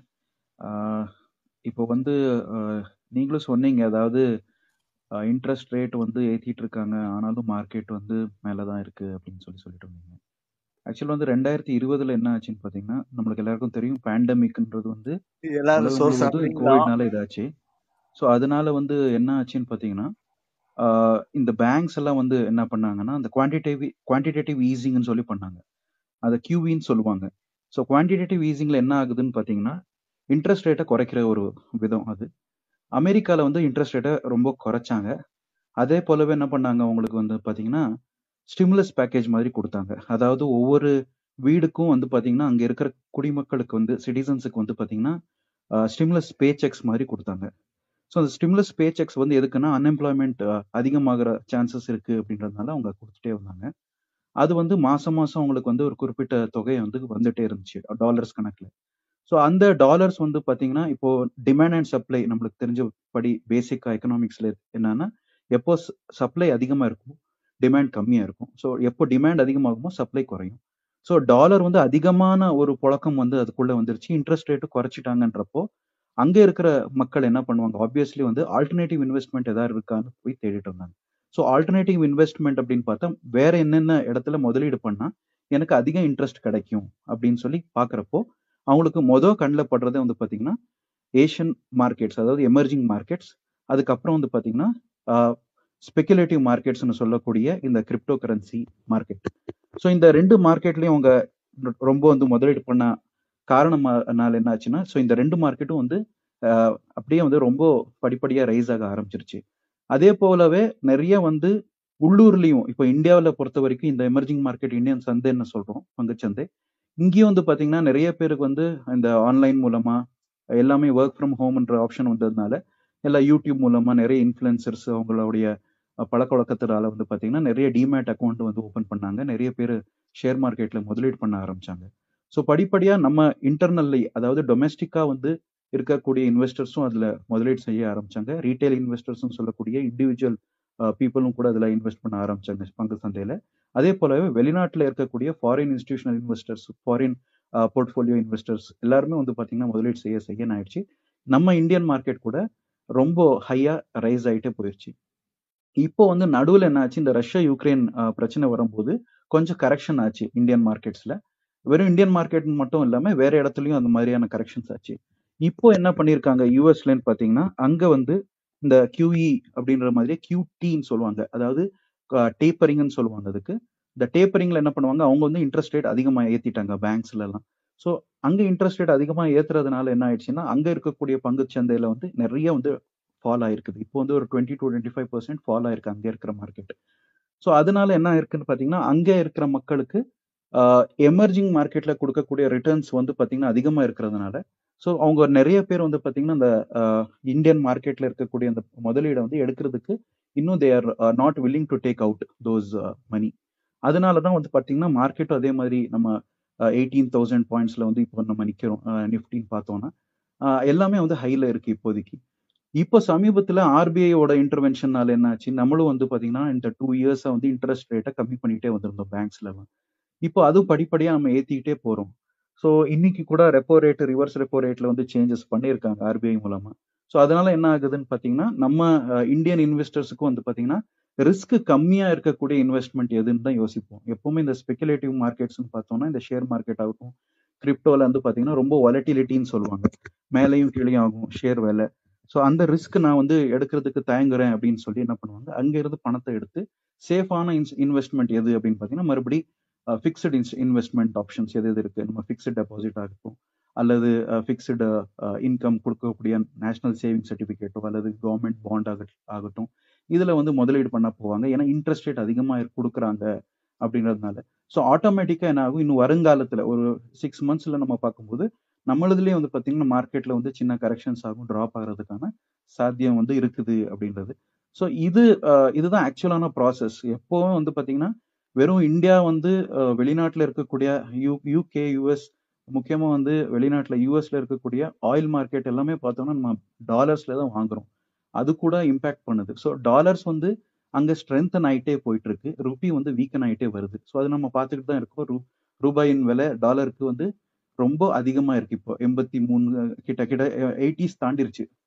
ஸோ இதுதான் நெக்ஸ்ட் ஆகுது. நெக்ஸ்ட் என்னன்னா நம்ம அது அங்க இன்ட்ரெஸ்ட் ரேட் நம்ம ஏத்தி ஆகணும். இப்போ ஆர்பிஐ வந்து இன்னும் இன்ட்ரெஸ்ட் ரேட் ஏத்த ஏத்த என்ன ஆகும்னா டாலருக்கு நிகரான ரூபாயினுடைய விலை என்ன ஆகும்? கரெக்ஷன் ஆகும். ஸோ தேங்க்யூங்க இதுதான் நான் சொல்ல வந்தேன் ஆக்சுவலா தேங்க்ஸ் தேங்க்ஸ் தேங்க்ஸ் ரொம்ப ரொம்ப தெளிவாக ரொம்ப எளிமையாக விளக்குனீங்க. ஒரே ஒரு கேள்வி மட்டும் கேட்கலாமா? நானும் அதை தர்ஷன்ட்டே அதான் கேட்டுக்கிட்டு இருந்தேன். ஸோ இந்த uh, நம்முடைய ஷேர் மார்க்கெட் அப்படிங்கிறது ரொம்ப பேசிக் ஃபண்டமெண்டல் லெவலில் ஹவு மச் இந்த ஷேர் மார்க்கெட்டில் லிஸ்ட் ஆகிற கம்பெனியுடைய ஏர்னிங்ஸ் பொட்டன்ஷியல் அதை ரிஃப்ளெக்ட் பண்ணுது அப்படின்னு சொல்லலாமா? இப்போ இந்திய கம்பெனிக்கு ஏர்னிங்ஸ் பொட்டன்ஷியல் பெட்டராக இருக்குது யூஎஸில் வந்து அது வீக் ஆகிறதுனால விழுது அப்படின்னு சொன்னால் சரியாக இருக்குமா? நீங்கள் சொல்லுங்கள் அர்னிங் வந்து பார்த்தீங்கன்னா அதுதாங்க. இப்போ வந்து இந்தியன் மார்க்கெட்டில் வந்து பார்த்தீங்கன்னா அங்க வந்து யுஎஸ் மார்க்கெட்ல நம்ம பாக்குற வரைக்கும் அவங்களும் அதுதான் யோசிப்பாங்க. இப்போ அங்க நான் வந்து யுஎஸ் கம்பெனில நான் முதலீடு செஞ்சேன்னா என்னோட ரிட்டர்ன்ஸ் வந்து கம்மியா இருக்கு. அதே போல வொலட்டிலிட்டி அதிகமா இருக்கும் ஷேர்ல அப்படிங்கிறப்போ ஆப்வியஸ்ல அவன் என்ன யோசிப்பாங்க? அவங்க இருக்கிறவங்க என்ன பண்ணுவாங்க? எனக்கு எங்க ரிட்டர்ன்ஸ் அதிகமா வரும்னு தான் பார்ப்பாங்க. ஸோ ஒரு ஒரு டாலர் வந்து இப்போ அங்க எண்பத்தி மூணு ரூபா இந்தியால இருக்குன்னா ஆப்வியஸ்லி இங்க பொட்டன்ஷியல் வந்து அதிகம் இருக்கிறது வந்து இந்தியன் மார்க்கெட் தான்ற மாதிரி வரும். அப்போ அவங்க வந்து இங்க முதலீடு செய்கிறாங்க ஸோ ஆட்டோமேட்டிக்கா அவங்கள முதலீடு செய்யறதுனால நம்மளுடைய பங்குகளுடைய எண்ணிக்கை அதாவது வேல்யூ வந்து இன்க்ரீஸ் ஆகிட்டே போகுது இல்லையா? ஸோ ஆட்டோமேட்டிக்கலா இந்த கம்பெனி கூட அது ப்ராஃபிட் கெயின் பண்ணிட்டே போகும். அப்புறம் இண்டிவிஜுவல் இன்வெஸ்டர்ஸுக்கும் அது வந்து என்ன ஆகும்னா ஒரு இதெல்லாம் மேலே போதே நம்ம இன்வெஸ்ட் பண்ணலாம் இப்போ. பண்ணா நம்மளுக்கு முதலீடு ரிட்டர்ன் அதிகமாக வரும் அப்படின்ற மாதிரி ஸ்பெகுலேட்டிவாகவும் நிறைய பேர் வந்து இன்வெஸ்ட் பண்ணுவாங்க. இன்வெஸ்ட்ன்ற சொல்றது ட்ரேடிங் பண்ணுறாங்க ஷார்ட் டேர்மில் ட்ரேட் பண்ணுவாங்க இல்லை பண்ணுவாங்க. ஸோ கம்பெனி வந்து இந்த டைம்ல என்ன இருக்கு இப்போ பேங்க் வந்து இன்ட்ரெஸ்ட் ரேட் குறைச்சிருக்குன்றப்போ பெரிய பெரிய கம்பெனிகள் எல்லாம் ஈஸியா வந்து எளிய முறையில வந்து லோன் வந்து வாங்கலாம் கடனை வாங்கலாம் அவங்க. ஸோ கடன் வந்து அவங்க வாங்குறதுனால என்ன ஆகுது அப்படின்னு பாத்தீங்கன்னா அவங்க வந்து க்ரோத் ஓரியன்டான ஒரு திங்கிங்ல போயிடுவாங்க அந்த காலகட்டத்துல. அதாவது இந்த டூ தௌசண்ட்ல இருந்து டூ தௌசண்ட் டூ நம்ம இப்போ எண்ணி பாக்குறப்போ. இன்னைக்கு வந்து பாத்தீங்கன்னா இன்னைக்கு நடந்தது ஆர்பிஐ மீட்டிங்ல என்ன இருக்குன்னா இப்போ ரெப்போ ரேட் எல்லாம் இன்க்ரீஸ் பண்ணிருக்காங்கன்றப்போ கண்டிப்பா அது என்ன ஆகும்னா ரெவென்யூஸுக்கும் ப்ராஃபிட்ஸுக்கும் கம்பெனியோட ரெவென்யூக்கும் ப்ராஃபிட்டுக்கும் பயங்கர அடிப்படும். ஏற்கனவே அதிகமாக கடன் வாங்கி இருக்கக்கூடிய ஒரு கம்பெனி வந்து அவருடைய ப்ராஃபிட் ரெவென்யூ வந்து பார்த்தீங்கன்னா ரொம்ப அடிப்படும் அதனால என்ன பண்ணுவாங்க? அவங்க மேக்சிமம் அவங்களுடைய ஸ்டாஃப்ஸுங்களை வந்து லே ஆஃப் பண்ணுறது இப்போ நம்ம பார்த்துட்டு இருக்கோம் நிறைய ஸ்டார்ட் அப்ஸ் எல்லாம் லே ஆஃப் பண்றாங்க. நிறைய பேருக்கு வேலை போயுது நிறைய பேர் ஃபயர் பண்றாங்க. என்னன்னா அவங்க இந்த ப்ராஃபிட்டை வந்து அதை மேனேஜ் பண்ணிக்கணும் கண்ட்ரோல் பண்றதுக்கு பார்ப்பாங்க. ஏன்னா அங்கே they are liable to the banks அவங்க வந்து பேங்க்குக்கு வட்டி கொடுக்கணும். நேற்று கொடுக்குற வட்டியை விட இன்னைக்கு அதிகமான வட்டிக்கு வந்து அந்த கம்பெனி கொடுக்கறதுனால தான் அவங்க என்ன பண்ணுவாங்க? கட் ஷார்ட் பண்ணுவாங்க. அவங்களுடைய ரெவென்யூ அவங்களுடைய growth வந்து கட் ஷார்ட் பண்ணி ப்ராஃபிட்டை வந்து இன்க்ரீஸ் பண்ணுவோம் ஏன்னா they're also liable to the shareholders as well as the பேங்க்ன்றதுனால so அதுக்கு ஏத்த மாதிரி அவங்க அதை சேஞ்சஸ் பண்ணிட்டு வருவாங்க நன்றி நன்றி தோழர். ரொம்ப சிறப்பு. தோழர் நீங்க நேரு தோழர் நீங்க பேசுறீங்களா? தோழர் நான் எப்படி புரிஞ்சுக்கிட்டேன்னா யதார்த்த நிலையில் லேபர் காஸ்ட் எல்லாம் குறைஞ்சிருக்கு இந்தியாவில். அன்எம்ப்ளாய்மெண்ட் கூடி இருக்கு என்பது டேட்டாஸு இந்த ஷேர் மார்க்கெட் ரைஸுக்கான ஒரு ஒரு பெரிய காரணமாக வா பெரிய முதலாளிகளுடைய வாராக்கடன் பல லட்சம் மத்திய அரசாங்கம் தள்ளுபடி செஞ்சிருக்கிறது ஒரு காரணமாக இருக்குமா என்பது என்னுடைய கேள்வி. நன்றி தோழர். அதான் இப்போ ச- தோழர் பேர் வந்து சந்தேஷ் கரெக்டு தானே? ஆமாம் அவர் ரொம்ப சிறப்பாக விளக்கினார் தோழர். நான் புரிந்து கொண்டது இந்த அரசாங்கம் இந்த அரசாங்கம் மட்டும் இல்லை. குறிப்பாக இந்த அரசாங்கம் வந்து கார்ப்பரேட்டுகளுக்கு ரொம்ப சாதகமாக அவங்க எவ்வளவு அதிகமாக லாபம் ஈட்டுவதற்கு என்னென்ன உதவிகள் சலுகைகள் செய்யணுமோ அது எல்லாமே செய்கிறாங்க நீங்கள் சொன்ன மாதிரி வாராக்கடனை தள்ளுபடி செய்தால் அது வந்து பல நிறுவனங்களுடைய ப்ராஃபிட்டை வந்து உயர்த்த போகுது. அல்லது கார்ப்பரேட் டேக்ஸ் கார்ப்பரேட் டேக்ஸ் ரேட்டை குறைச்சது. இன்றைக்கி வந்து சராசரியாக அது பதினைந்து சதவீதத்துக்கு குறைஞ்சிருக்கு. இருபத்தைந்து முப்ப சராசரியாக ரேட்டு வந்து மேலேயும் இருக்கலாம். இப்போ கார்ப்பரேட் ரேட்டு வந்து குறையுது. அதே போல் இது மாதிரி பல சலுகைகள் கொடுப்பது. இதை செய்வதனால இந்திய நிறுவனங்களுடைய ப்ராஃபிட்டபிலிட்டி என்பது அதிகமாகுது. இன்னொன்று சந்தேஷ் சொன்ன விஷயம். தொழிலாளர்களை வேலையை விட்டு தூக்குறது அதுவும் வந்து எளிதாகுது. முன்ன மாதிரி தொழிற்சங்கங்கள்லாம் வலுவாக இல்லாத துறைகள் தான் நிறைய இருக்குது ஸ்டார்ட் அப்லேயோ ஐடி துறையிலையோ யாரும் தங்களுடைய பணி பாதுகாப்புக்காக போராடக்கூடிய சூழலே குறைஞ்சு போயிடுச்சு. இதுவும் வந்து கம்பெனிகளுக்கு சாதகமாக இருக்குது இப்போ என்னை பொறுத்த வரைக்கும் நான் புரிந்து கொண்ட பொருளாதார அடிப்படையில் பங்குச்சந்தை மேலே ஏறி போகுது அப்படின்னா தொழிலாளி வர்க்கம் வந்து நசுக்கப்படுது அல்லது ஸ்குவீஸ் ஆகுது அப்படிங்கிறத புரிஞ்சுக்கலாம். ஏன்னா இதை பற்றியும் கார்ல் மார்க்ஸ் வந்து பேசுகிறாரு ஒரு சிறிய நூல் இருக்குது கூலி விலை லாபம் அப்படிங்கிற நூலில் வந்து மார்க்ஸ் பேசுகிறாரு தொழிலாளிக்கு ரொம்ப சாதகமான நிலை வந்து மூலதனம் வந்து வளர்ச்சி அடைகிறது தான். அங்கேயும் கூட பிரச்சனை என்ன ஆகுது? இது மூலதனம் வளர்ச்சி அடையும் போது ஆட்குறைப்பு செய்யும். எவ்வளவுக்கு எவ்வளவு லாபம் அதிகமாகுதோ அவ்வளவுக்கு அவ்வளவு ஆட்களை குறைத்து ஆட்டோமேஷன் கொண்டு வர்றது அல்லது ப்ரொடக்ஷனே கம்மி பண்ணுறது அவங்க பண்ணுவாங்க. தொழிலாளி வர்க்கத்தை பொறுத்த வரைக்கும் பங்குச்சந்தை மேலே ஏறுது அப்படின்னா பெரிய பிரச்சனை தான். சரிதான். அப்போ முதலாளிகளுக்கு ரொம்ப இந்த அரசாங்கம் குறிப்பாக பிஜேபி அரசாங்கம் வந்து முதலாளிகள் அப்படின்னு சொன்னால் கார்ப்பரேட்டுகளுக்கு. பங்குச்சந்தையில் பட்டியலிடப்பட்ட நிறுவனங்களுக்கு மிகவும் சாதகமான கொள்கைகளை வகுப்பதால் இந்திய பங்குச்சந்தை வந்து ஏறிட்டு போகுது. அதில் தோழர்கள் விளக்கிய மாதிரி பல காரணிகள் இருக்குது வெளிநாட்டிலேருந்து வர்ற பணம் அதில் இப்போ திடீர்னு ஒரு போர் வருது அதனால ஏற்படக்கூடிய மாற்றங்கள் இல்லை அமெரிக்க வட்டி வீதத்தை உயர்த்தி இந்திய வட்டி வீதம் மேலே போகலைன்னா அது ஒரு தாக்கத்தை ஏற்படுத்தும்.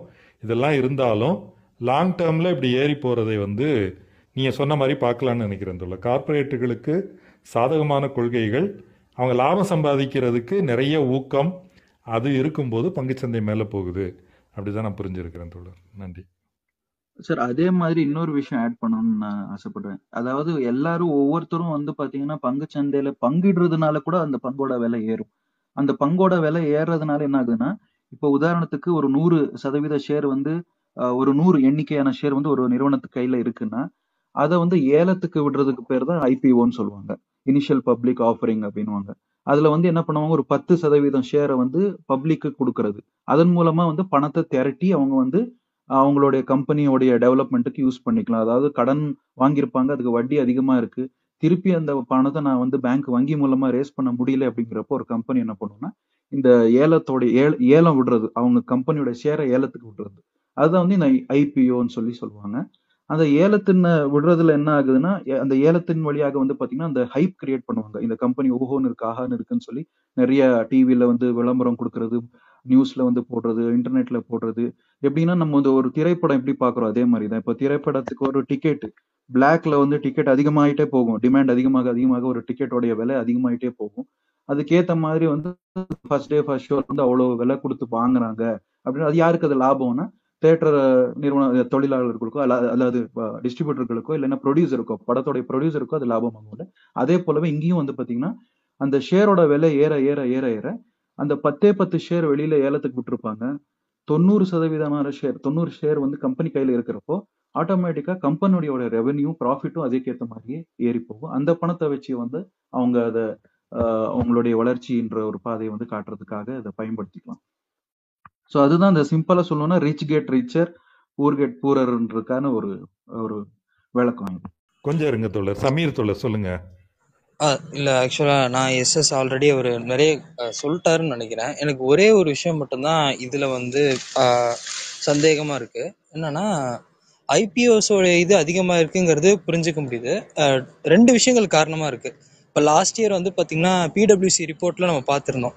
இந்த ஸ்டாக்ஸ் வளர்றதுக்கு முக்கியமான காரணம் இந்தியா மட்டும் இல்லை உலகம் பூரா பல்வேறு நாடுகளில் வந்து பார்த்திங்கன்னா இந்த ப்ரைவேட்டைசேஷன் பாலிசிங்கிறது வெவ்வேறு வடிவங்கள் இம்ப்ளிமெண்ட் ஆயிருக்கு. மெனி ப companies started to go public so IPOs வந்து வெறுமனே இந்த ஒரு மாதிரி மட்டும் அதிகரிக்கல.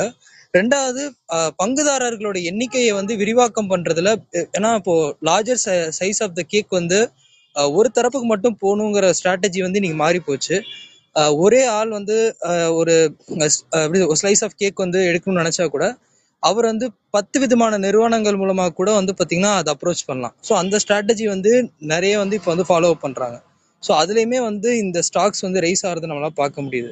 ஸோ அதனால புரிஞ்சுக்க முடியுது. ஏன் வந்து இன்னைக்கு வந்து ஸ்டாக் மார்க்கெட்ல ஒரு சின்ன பூம் வந்து நம்ம பார்க்குறோன்னு பட் கம்பேரிங் த எஃப்டிஎக்ஸ் கிராஷை பொறுத்த வரைக்கும் நான் ஒரு டூ டேஸ் முன்னாடி வாசித்தேன் அதில் என்ன குறிப்பிட்டிருந்தாங்கன்னா கார்டியன்னு நினைக்கிறேன். அதில் வந்து it was almost like a bank run அப்படின்னு சொல்லியிருந்தாங்க.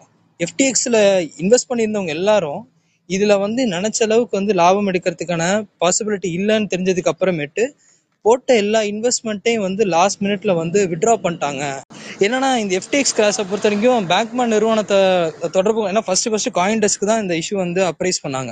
அவங்க வந்து என்ன குற்றச்சாட்டு வச்சிருந்தாங்கன்னா there was lack of regularisation policies அதனால வந்து அளவுக்கு மீறி வந்து இவங்க வந்து ஒரு போதையை கிளப்பி விட்டுட்டாங்க. இதில் நிறைய வந்து நம்ம வந்து ஏர்ன் பண்ண முடியுங்கிற மாதிரி. ஸோ அதன் பேரில் வந்து ஆஃப்டர் டூ தௌசண்ட் டுவெண்ட்டிக்கு அப்புறம் கோவிடுக்கு அப்புறமேட்டு பிளென்டி ஆஃப் இன்வெஸ்ட்மெண்ட்ஸ் வந்து இதில் வந்து உள்ளே வந்திருக்கு. ஆனால் அதுக்கப்புறமேட்டு அதுக்கான பாசிபிலிட்டிஸ் இல்லைன்னு தெரிஞ்சதுக்கு அப்புறமேட்டு ஆஃப்டர் டுவெண்ட்டி டுவெண்ட்டி ஒன் அக்டோபருக்கு அப்புறம் நிறைய பேர் especially after this Ukraine war நிறைய அமெரிக்கன் இன்வெஸ்டர்ஸ் வந்து பார்த்தீங்கன்னா அதை விட்ரா பண்ணியிருக்காங்க ஸோ போத் சைட்ஸில் வந்து பேங்க் பண்ட் நிறுவனம் வந்து ப்ளே பண்ணியிருக்கு அது ஒரு பக்கத்து இன்வெஸ்டர்ஸையும் வந்து ஏமாத்திருக்கு இன்னொரு சைடு வந்து பார்த்தீங்கன்னா கன்சியூமர்ஸையும் ஏமாத்திருக்குங்கிற மாதிரி ஒரு குற்றச்சாட்டு வச்சிருக்காங்க. This case is already there இந்த கேஸ் வந்து பார்த்தீங்கன்னா இப்போ யூஎஸ் கவுன்சிலில் வந்து பார்த்தீங்கன்னா நேரடியாக வந்து குற்றச்சாட்டில் இருக்கு. அது வழக்கு வந்து தொடர போகிறாங்க ஸோ எனக்கு என்னன்னா இந்த இன்வெஸ்ட்மெண்ட்டுக்கு காரணம் வந்து லேக் ஆஃப் ரெகுலரைசேஷன் பாலிசியா இல்லைனா எஃப்டிஎஸ் கிராஷ் ஆனதுக்கு இன்னொரு அதர் ரீசன் வந்து லாஸ்ட் மினிட்ல வந்து இந்த ஸ்பெகுலேஷன் வந்து ரீச் ஆகாதுங்கிறத புரிஞ்சுக்கிட்டு எல்லாரும் இன்வெஸ்ட்மெண்ட்டை விட்ரா பண்ணதான் தான். ஸோ இல்லைனா வேற ஏதாச்சும் காரணம் இருந்தால் கூட நீங்கள் சொல்லுங்க. தோழர் ஆனந்த் நீங்க எதுவும் பேசணுமா? அதோட ரெண்டே ரெண்டு தான். நல்ல டீட்டெயில் டிஸ்கஷன் தான். புரிஞ்சுக்கிறது ரொம்ப டஃப்பாக தான் இருக்குது இருந்தாலும் ஒரே ஒரு கேள்வி தான். அமெரிக்கா யூஎஸோட ரேட்டு ரேட்டு இன்ட்ரெஸ்ட் ரேட் வந்து இன்க்ரீஸ் ஆகிருக்கு இந்தியாவோட இன்ட்ரெஸ்ட் ரேட் இன்க்ரீஸ் ஆகிருக்கு அங்கே வந்து சாரி அமெரிக்காவோட இன்ட்ரெஸ்ட் ரேட் குறைஞ்சிருக்குன்னு நினைக்கிறேன். சாரி நான் அதை அப்படி தான் புரிஞ்சுக்கணும்னு நினைக்கிறேன். இன்ட்ரெஸ்ட் ரேட் குறைஞ்சிருக்கு. அங்கே இன்க்ரீஸ் தான் இருக்கு. அங்கே இன்க்ரீஸ் சொல்லுங்க சரி அப்போ இன்க்ரீஸ் ஆயிருக்குன்னா அங்கே உள்ள இன்வெஸ்ட் இன்வெஸ்டர் வந்து இந்தியாவில் போடுறதுக்கான காரணம் வந்து இந்தியாவோட growthன்ற போல நம்ம பார்க்கணுமா? இல்லை வந்து இந்த இந்த இந்த கேபிட்டல் ஒரு ஒரு சர்ப்ளஸ் கேபிட்டல் வந்து சுற்றிட்டு இருக்கு. மல்டிநேஷ்னல் கம்பெனிஸ் வந்து அதை வந்து இன்வெஸ்ட்மெண்ட் பண்ண முடியாமல் நிறைய தவிக்கிறாங்க. ஏன்னா அவங்க இப்போ எங்கே போட்டாலும் அவங்க கம்பெனியில் இப்போ லைக் டெக்ஸ்டைல் டிபார்ட்மெண்ட் இதெல்லாம் வந்து இப்போ வந்து ஸ்டாக்னேஷன் ஆயிடுச்சுன்றாங்க. இருக்கிற நிறைய பேர். ஸோ அது போல் ஒரு செக்டரில் உள்ள பெரிய கேபிட்டல் வந்து வேறு வேறு செக்டரில் போட்டு அவங்க ட்ரை பண்ணுறாங்களா இப்படி புரிஞ்சுக்கலாமா அப்படின்ட்டு. தோழர் தோழர் முதல்ல வந்து எஸ்எஸ் தோழருக்கு கோபிநாத் ஒரு கேள்வி கேட்டிருந்தாரு. சமீர் ஒரு கேள்வி கேட்டிருக்காரு. ஆனந்தும் கேட்டிருக்காரு. நீங்கள் அதை சொல்லுங்கள் அதுக்கப்புறம் கோபிநாத் நீங்கள் பேசுங்க. எஸ்எஸ் நீங்கள் பேசுங்கள் பேசுங்க. அதாவது முத வந்து அந்த ஐபிஓ பத்தி நான் கேள்வி நினைக்கிறேன். ஐபிஓ ஐபிஓனா நார்மலா நம்மளுக்கு தெரிஞ்சதோ இனிஷியல் பப்ளிக் ஆஃபரிங் அது வந்து கம்பெனி எப்படி ரேஸ் பண்ணும் கேபிட்டல் அப்படின்னு. இப்போ நான் ஒரு தனியார் நிறுவனத்தை நடத்துறேன்னு உதாரணத்துக்கு எடுத்துக்கிட்டோம்னா என்னால வந்து நான் நிதியை திரட்டணும் அப்படின்னா பேங்க் மூலமா கடனை வாங்க முடியும். நான் பேங்க் மூலமா இப்போ கடனை வாங்கினாலும் கூட என்னால வந்து என்னுடைய கம்பெனியை நடத்த முடியல. அதாவது ஃபைனான்சியலி எனக்கு நிறைய இன்னும் தேவைப்படுது. அப்படின்ற பட்சத்துல வந்து என்ன பண்ணலாம்? நான் பிரைவேட்டா வந்து வெஞ்சர் கேபிட்டலிஸ்ட்னு சொல்லுவாங்க. விசிஸ்ன்னு சொல்லுவாங்க. அவங்க கிட்ட போயிட்டு என்னுடைய கம்பெனியை பத்தின ப்ராஃபிட் அண்ட் லாஸ் ஆகட்டும் ப்ராஜெக்ட்ஸ் ஆகட்டும் எது இருந்தாலும் அதை பற்றின விளக்கத்தை சொல்லி நாங்கள் ஃபண்ட்ஸை ரைஸ் பண்ணலாம். அது வந்து ப்ரைவேட் இன்வெஸ்ட்மெண்ட் மூலமாக பண்ணிக்கலாம். ஃபண்ட் ரைஸ் பண்ணுற ஒரு இது. ரெண்டாவது ஆப்ஷன் என்ன அப்படின்னா நான் வந்து பொதுமக்கள் நடுவில் போயிட்டு என்னுடைய கம்பெனிக்காக நிதி திரட்டுற ஒரு ப்ராசஸ் ஸோ பொதுமக்களுக்கு நடுவுல போய் நான் வந்து நிதி திரட்டணும் அப்படின்னா நான் வந்து ஒரு ரெகுலேட்டரி அத்தாரிட்டி கிட்ட போய் நான் அப்ளை பண்ணணும். செபி வந்து இந்தியாவில் பொறுத்த வரைக்கும் அந்த ரெகுலேட்டரி அத்தாரிட்டி செபி கிட்ட போய் என்னுடைய டாக்குமெண்ட்ஸ் எல்லாத்தையும் நான் வந்து சப்மிட் பண்றேன். ஸோ செபி வந்து என்ன பண்ணும் அப்படின்னா எவ்வளோ பெர்சன்டேஜ் ஆஃப் ஷேர்ஸை வந்து நீங்கள் கொடுக்குறீங்க அப்படின்றது ஒரு நாம்ஸ் இருக்கும். அந்த நாம்ஸுக்கு ஏற்றபடி என்னுடைய கம்பெனியை குறி குறிப்பிட்ட ஷேர்ஸை வந்து நாங்க வந்து நான் கொடுக்கறதுக்கு தயாராக இருக்கேன். இவ்வளோ சதவீதம் அப்படின்றது வந்து ஒரு ஒப்பந்தத்தை போட்டுக்கிறேன். அந்த ஒப்பந்தத்தின்படி செபி வந்து ஒரு நாளை வந்து குறி குறிப்பிடும். அந்த நாளில் வந்து பார்த்தீங்கன்னா அந்த டேட் அப்ளை பண்ண டேட்ல வந்து பொதுமக்களுக்கு வந்து அதில் வந்து பங்கு பெறலாம். பொதுமக்கள்ன்றது வந்து பார்த்தீங்கன்னா ஆஸ் அன் இண்டிவிஜுவல் தனியாக இருக்கக்கூடிய ஒரு நபரும் ஆகட்டும் அல்லது ஒரு நிறுவனம் கூட அதாவது வங்கிகள் கூட அந்த ஐபிஓ ப்ராசஸ்ல கலந்துக்கலாம். அதே போலவே வந்து பெரிய பெரிய ஹெச்என்ஐன்ஸ்னு சொல்லக்கூடிய ஹை நெட்வொர்க் இண்டிவிஜுவல்ஸ் பணக்காரங்க கூட அந்த ஒரு ப்ராசஸ்ல கலந்துக்கலாம் அப்படின்றது வந்து அதுல இருக்கும். ஸோ இந்த ஒரு ப்ராசஸ் மூலமா என்ன ஆகும்? ஒரு குறிப்பிட்ட நாள்ல வந்து அந்த ஷேர் வந்து நீங்க அப்ளை பண்ணலாம். அந்த ஐபிஓ ப்ராசஸ்ல கலந்துக்கிறதுக்காக அப்ளை பண்ணலாம்னு சொல்லுவாங்க. ஸோ இண்டிவிஜுவலா இருக்கிறாங்க. இப்போ உதாரணத்துக்கு வந்து சமீர் இருக்காரு அப்படின்னா சமீர் என்ன பண்ணுவாரு? ஒரு வங்கியோடைய அக்கௌண்ட்ல வந்து அந்த ஐபிஓக்கு அப்ளை பண்றதுக்காக ஒரு புரோக்கரேஜ் ஆப் வழியாக நிறைய இப்போ எல்லாம் ஆன்லைன்ல மொபைல் ஆப்ஸ் எல்லாம் வந்திருக்குது. அது வழியாக வந்து அவர் அப்ளை பண்றாருன்றப்போ ஒரு ஐபிஓக்கு இவ்வளோ பர்ஸ் இவ்வளோ நம்பர் ஆஃப் ஷேர்ஸ் வந்து ஒரு லாட்டுக்கு விற்பாங்க ஸோ அந்த ஒரு லாட்ல வந்து எவ்வளோ வேணுமாரி இருக்கலாம் அந்த ஷேர்ஸ் அந்த மென்ஷன் பண்ணியிருப்பாங்க இல்லையா? அந்த டாக்குமெண்ட்ல அதுல இருக்கும். ஆர்ஹெச்சிபி டாக்குமெண்ட்னு சொல்லுவாங்க அதுக்கு. அதுல வந்து ரெட் ஹேரிங் ப்ராஸ்பெக்டஸ் அந்த கம்பெனியோடைய டீடைல்ஸ் எல்லாம் அதுல இருக்கும். அதுல வந்து மென்ஷன் பண்ணியிருப்பாங்க இவ்வளோ ஒரு லாட்டுக்கு இவ்வளோ ஷேர்ஸ் அப்படின்னு. அந்த அவ்வளோ ஷேர்ஸுக்கு இவ்வளோ மொத்தம் அமௌண்ட் ஆகும் அப்படின்னு. ஸோ சமீர் என்ன பண்ணுவார்? அதை அப்ளை பண்ணுறப்போ ஆட்டோமேட்டிக்காக ஒரு டைம் கொடுப்பாங்க. அதாவது ஒரு டைம் விண்டோ இருக்கும். அந்த லிஸ்டிங் டேக்கும் அப்ளிகேஷன் டேக்கும் நடுவில் ஒரு டைம் இருக்கும். அந்த டைமில் வந்து பார்த்தீங்கன்னா சமீருடைய பேங்க் அக்கவுண்ட்ல வந்து ஆட்டோமேட்டிக்கா அந்த அமௌண்ட் என்ன இருக்கோ அது பிளாக் ஆயிருக்கும். அதாவது அவங்க அந்த பேலன்ஸை வந்து மெயின்டைன் பண்ணணும். இன்கேஸ் அவங்க அந்த பேலன்ஸை மெயின்டைன் பண்ணலைன்னா அந்த- ஐபிஓ அந்த அப்ளிகேஷன் ரிஜெக்ட் ஆயிடும். அதே போலவே அது பேலன்ஸ் மெயின்டைன் பண்ணியிருந்தாலும் கூட அவங்களுக்கு அப்ளை ஆகுறதோ ஆகாம இருக்கிறது நிறைய ஃபேக்டர்ஸ் இருக்கு. ஓவர் சப்ஸ்கிரிப்ஷன்னால வந்து அவங்களுக்கு கிடைக்காம போகலாம். நிறைய பேர் அதுல வந்து அப்ளை பண்ணியிருப்பாங்க. அதனால நிறைய பேருக்கு வந்து அதுல ஒரு குறிப்பிட்ட நபர்களுக்கு வந்து அந்த கம்பெனிக்கு அந்த ரெகுலேட்டரி கிட்ட போய் செபி கிட்ட ஒப்பந்தம் போடுறப்போ அவங்க எவ்வளோ கொடுக்கறதுக்கு தயாரா இருக்காங்க எவ்வளோ ஃபண்ட் தேவைப்படுது அவங்க கம்பெனியை ரன் பண்றதுக்கு அதுக்கு ஏத்தவாறு அவங்க வந்து ரெகுலேட்டரி கூட பேசி அந்த ஒப்பந்தத்தை வந்து வெளியிடலாம்.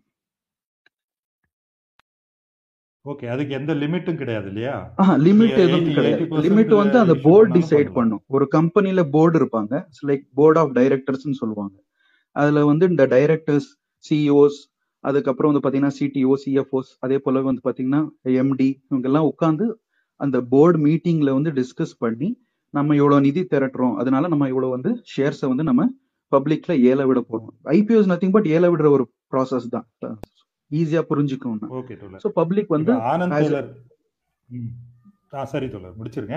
அவ்வளவுதாங்க. அது அதுதான் அந்த ஃபர்ஸ்ட் கேள்விக்கான ஒரு இது. அந்த பெர்சன்டேஜ்ல இருந்தது நான் சும்மா ஒரு உங்களுக்கு புரிய வைக்கிறதுக்காக பத்து நூறு ஷேர்ல தொண்ணூறு ஷேர் அப்படின்னு நான் சொன்னேன் இல்லையா? அதை சும்மா புரிய வைக்கிறதுக்காக நான் அது பேசினேன் ஆக்சுவலா ஆக்சுவலா ப்ராசஸ் இன்னும் இன்டெப்தா போகணும்னா இந்த மாதிரி தான் அந்த ப்ராசஸ் இருக்கும். ரெண்டாவது கேள்வி வந்து பாத்தீங்கன்னா இந்த எஃப்டிஎக்ஸ் பத்தின ஒரு கேள்வின்னு நினைக்கிறேன் அநேகமா. ஸோ அதுல வந்து பாத்தீங்கன்னா கிரிப்டோ கரன்சி அப்படின்னு பார்த்தோம்னா இப்போதைக்கு உலகம் முழுவதும் இருக்கிற ஒரு நிலை என்ன அப்படின்னு பாத்தீங்கன்னா இட்ஸ் அன்ரெகுலேட்டட் மார்க்கெட் அதாவது எந்த விதமான ரெகுலேஷனும் இல்லாத ஒரு ஒரு சந்தை அப்படின்னா அது கிரிப்டோ சந்தை அப்படின்னு சொல்றாங்க. இதை வந்து யாரும் மானிட்டரும் பண்றது இல்லை இப்போதைக்கு வந்து அந்த மாதிரியான ஒரு இது வரல. யூஎஸ்ல அதுக்கு ஏத்த மாதிரியான டிஸ்கஷன் போயிட்டு இருக்கு. ரெகுலேஷன் கொண்டு வரணும் அப்படின்றது ஒரு டிஸ்கஷன் எல்லாம் போயிட்டு அதுக்கேற்ற மாதிரியான ஆக்ஷன்ஸும் அவங்க எடுத்துட்டு இருக்காங்க. சில கண்ட்ரீஸ்ல எல் சால்வடார்ன்ற கண்ட்ரி எல்லாம் பாத்தீங்கன்னா இப்போ பிட்காயினை லீகல் ஆக்கியிருக்காங்க. அந்த மாதிரி சில கண்ட்ரிஸ் வந்து முன் வருது. கிரிப்டோ கரன்சியை வந்து நம்ம இது பண்ணணுன்றதுனால. இந்த எஃப்டிஎக்ஸ் குறி அஹ் குறிப்பா வந்து பாத்தீங்கன்னா இந்த எஃப்டிஎக்ஸ் மட்டும் கிடையாது. இதுக்கு முன்னாடி நிறைய கிரிப்டோ கரன்சி டெரா லூனான்னு சொல்லக்கூடிய ஒரு கரன்சி இருந்துச்சு. ஹீலியம்னு சொல்லி ஒன்று இருந்துச்சு. ஆங்கர்னு சொல்லி இருந்துச்சு. இந்த மாதிரி நிறைய நிறைய கிரிப்டோ கரன்சிஸ் வந்து பாத்தீங்கன்னா அவங்க வந்து அந்த முதலீடு வந்து செய்யணுன்றதுக்காக என்னன்னா ஒரு வாலெட் வச்சிருப்பாங்க. அந்த வாலெட் மூலமா நீங்க கிரிப்டோ கரன்சி வாங்குறது செல் பண்றது பண்ணலாம். ஸோ அதன் மூலமா இட்ஸ் கம்ப்ளீட்லி ஸ்பெகுலேஷன் தான். உதாரணத்துக்கு இலான் மஸ்க் ஏதோ ஒரு ட்வீட் ட்வீட் போட்டாருன்னதுமே அந்த டோஜ் காயின் எல்லாம் மேலே போயிடும் ப்ரைஸ் ஸோ அது கம்ப்ளீட்லி பியூர்லி ஸ்பெகுலேஷன் அது இல்லாம வந்து பாத்தீங்கன்னா நிறைய பேர் இதுல வந்து வேலுன்னு சொல்லக்கூடிய ஒரு டேர்ம் இருக்கு. ஸோ வேலுன்றவங்க இது யாருன்னு பாத்தீங்கன்னா நிறைய பணம் வச்சவங்க செல்வந்தர்கள். அவங்க என்ன பண்றாங்கன்னா இந்த கிரிப்டோவில் வந்து ஒரு கிரிப்டோ கரன்சியை வாங்கி இன்னொரு கிரிப்டோ கரன்சியை செல் பண்ணுவாங்க. ஸோ அது லார்ஜ் பர்ச்சேஸ் அண்ட் செல் ஆகும் சேல் ஆகும் அது. ஸோ லார்ஜாக வந்து அவங்க வந்து அந்த மாதிரி மேனிப்புலேட் பண்ணி செல்லிங் பண்றப்போ ஆகும்? ஆட்டோமேட்டிக்காக வந்து இந்த ஸ்பெகுலேஷனும் அதுக்கேற்ற மாதிரி சேஞ்சஸ் ஆகும். மார்க்கெட்டில் ரொம்ப வாலட்டிலிட்டி வரும். ஸோ அந்த வாலிட்டிலிட்டினா ரொம்ப அந்த ப்ரைஸ் அந்த கிரிப்டோ கரன்சியோடைய விலை வந்து ரொம்ப அதிகமாகும் இல்லை ரொம்ப குறைஞ்சு போகும். அப்போ என்ன ஆகும்னா ஏற்கனவே முதலீடு செய்யறதுக்கோ இல்லை ஏற்கனவே முதலீடு செஞ்ச இண்டிவிஜுவல் பர்சனுக்குள்ள என்ன ஆகும்? ஒரு பயம் வந்துடும் ஓ இது ஃபுல்லாக ஜீரோ ஆயிடும் போல. அந்த பயத்தினாலே நிறைய பேர் என்ன பண்ணுவாங்க? லாஸ் ஆனாலும் பரவாயில்ல நம்ம எடுக்கலாம் அப்படின்னு சொல்லி எடுத்து எடுத்து அதனால வந்து என்ன ஆயிடும்? அவங்கனால வந்து அந்த ரிசர்வ்ஸ் வந்து இது பேக்கப் இல்லாததுனால எந்த ஒரு பேக்கப்பும் அவங்க கிட்ட இல்லாததுனால ஆட்டோமேட்டிக்கா அந்த ஒரு கிரிப்டோ வந்து மார்க்கெட்ல இருந்து கிராஷ் ஆகி போயிடும். அதுக்கு எந்த விதமான ஒரு விலையும் இல்லாதபடி ஆயிடும்.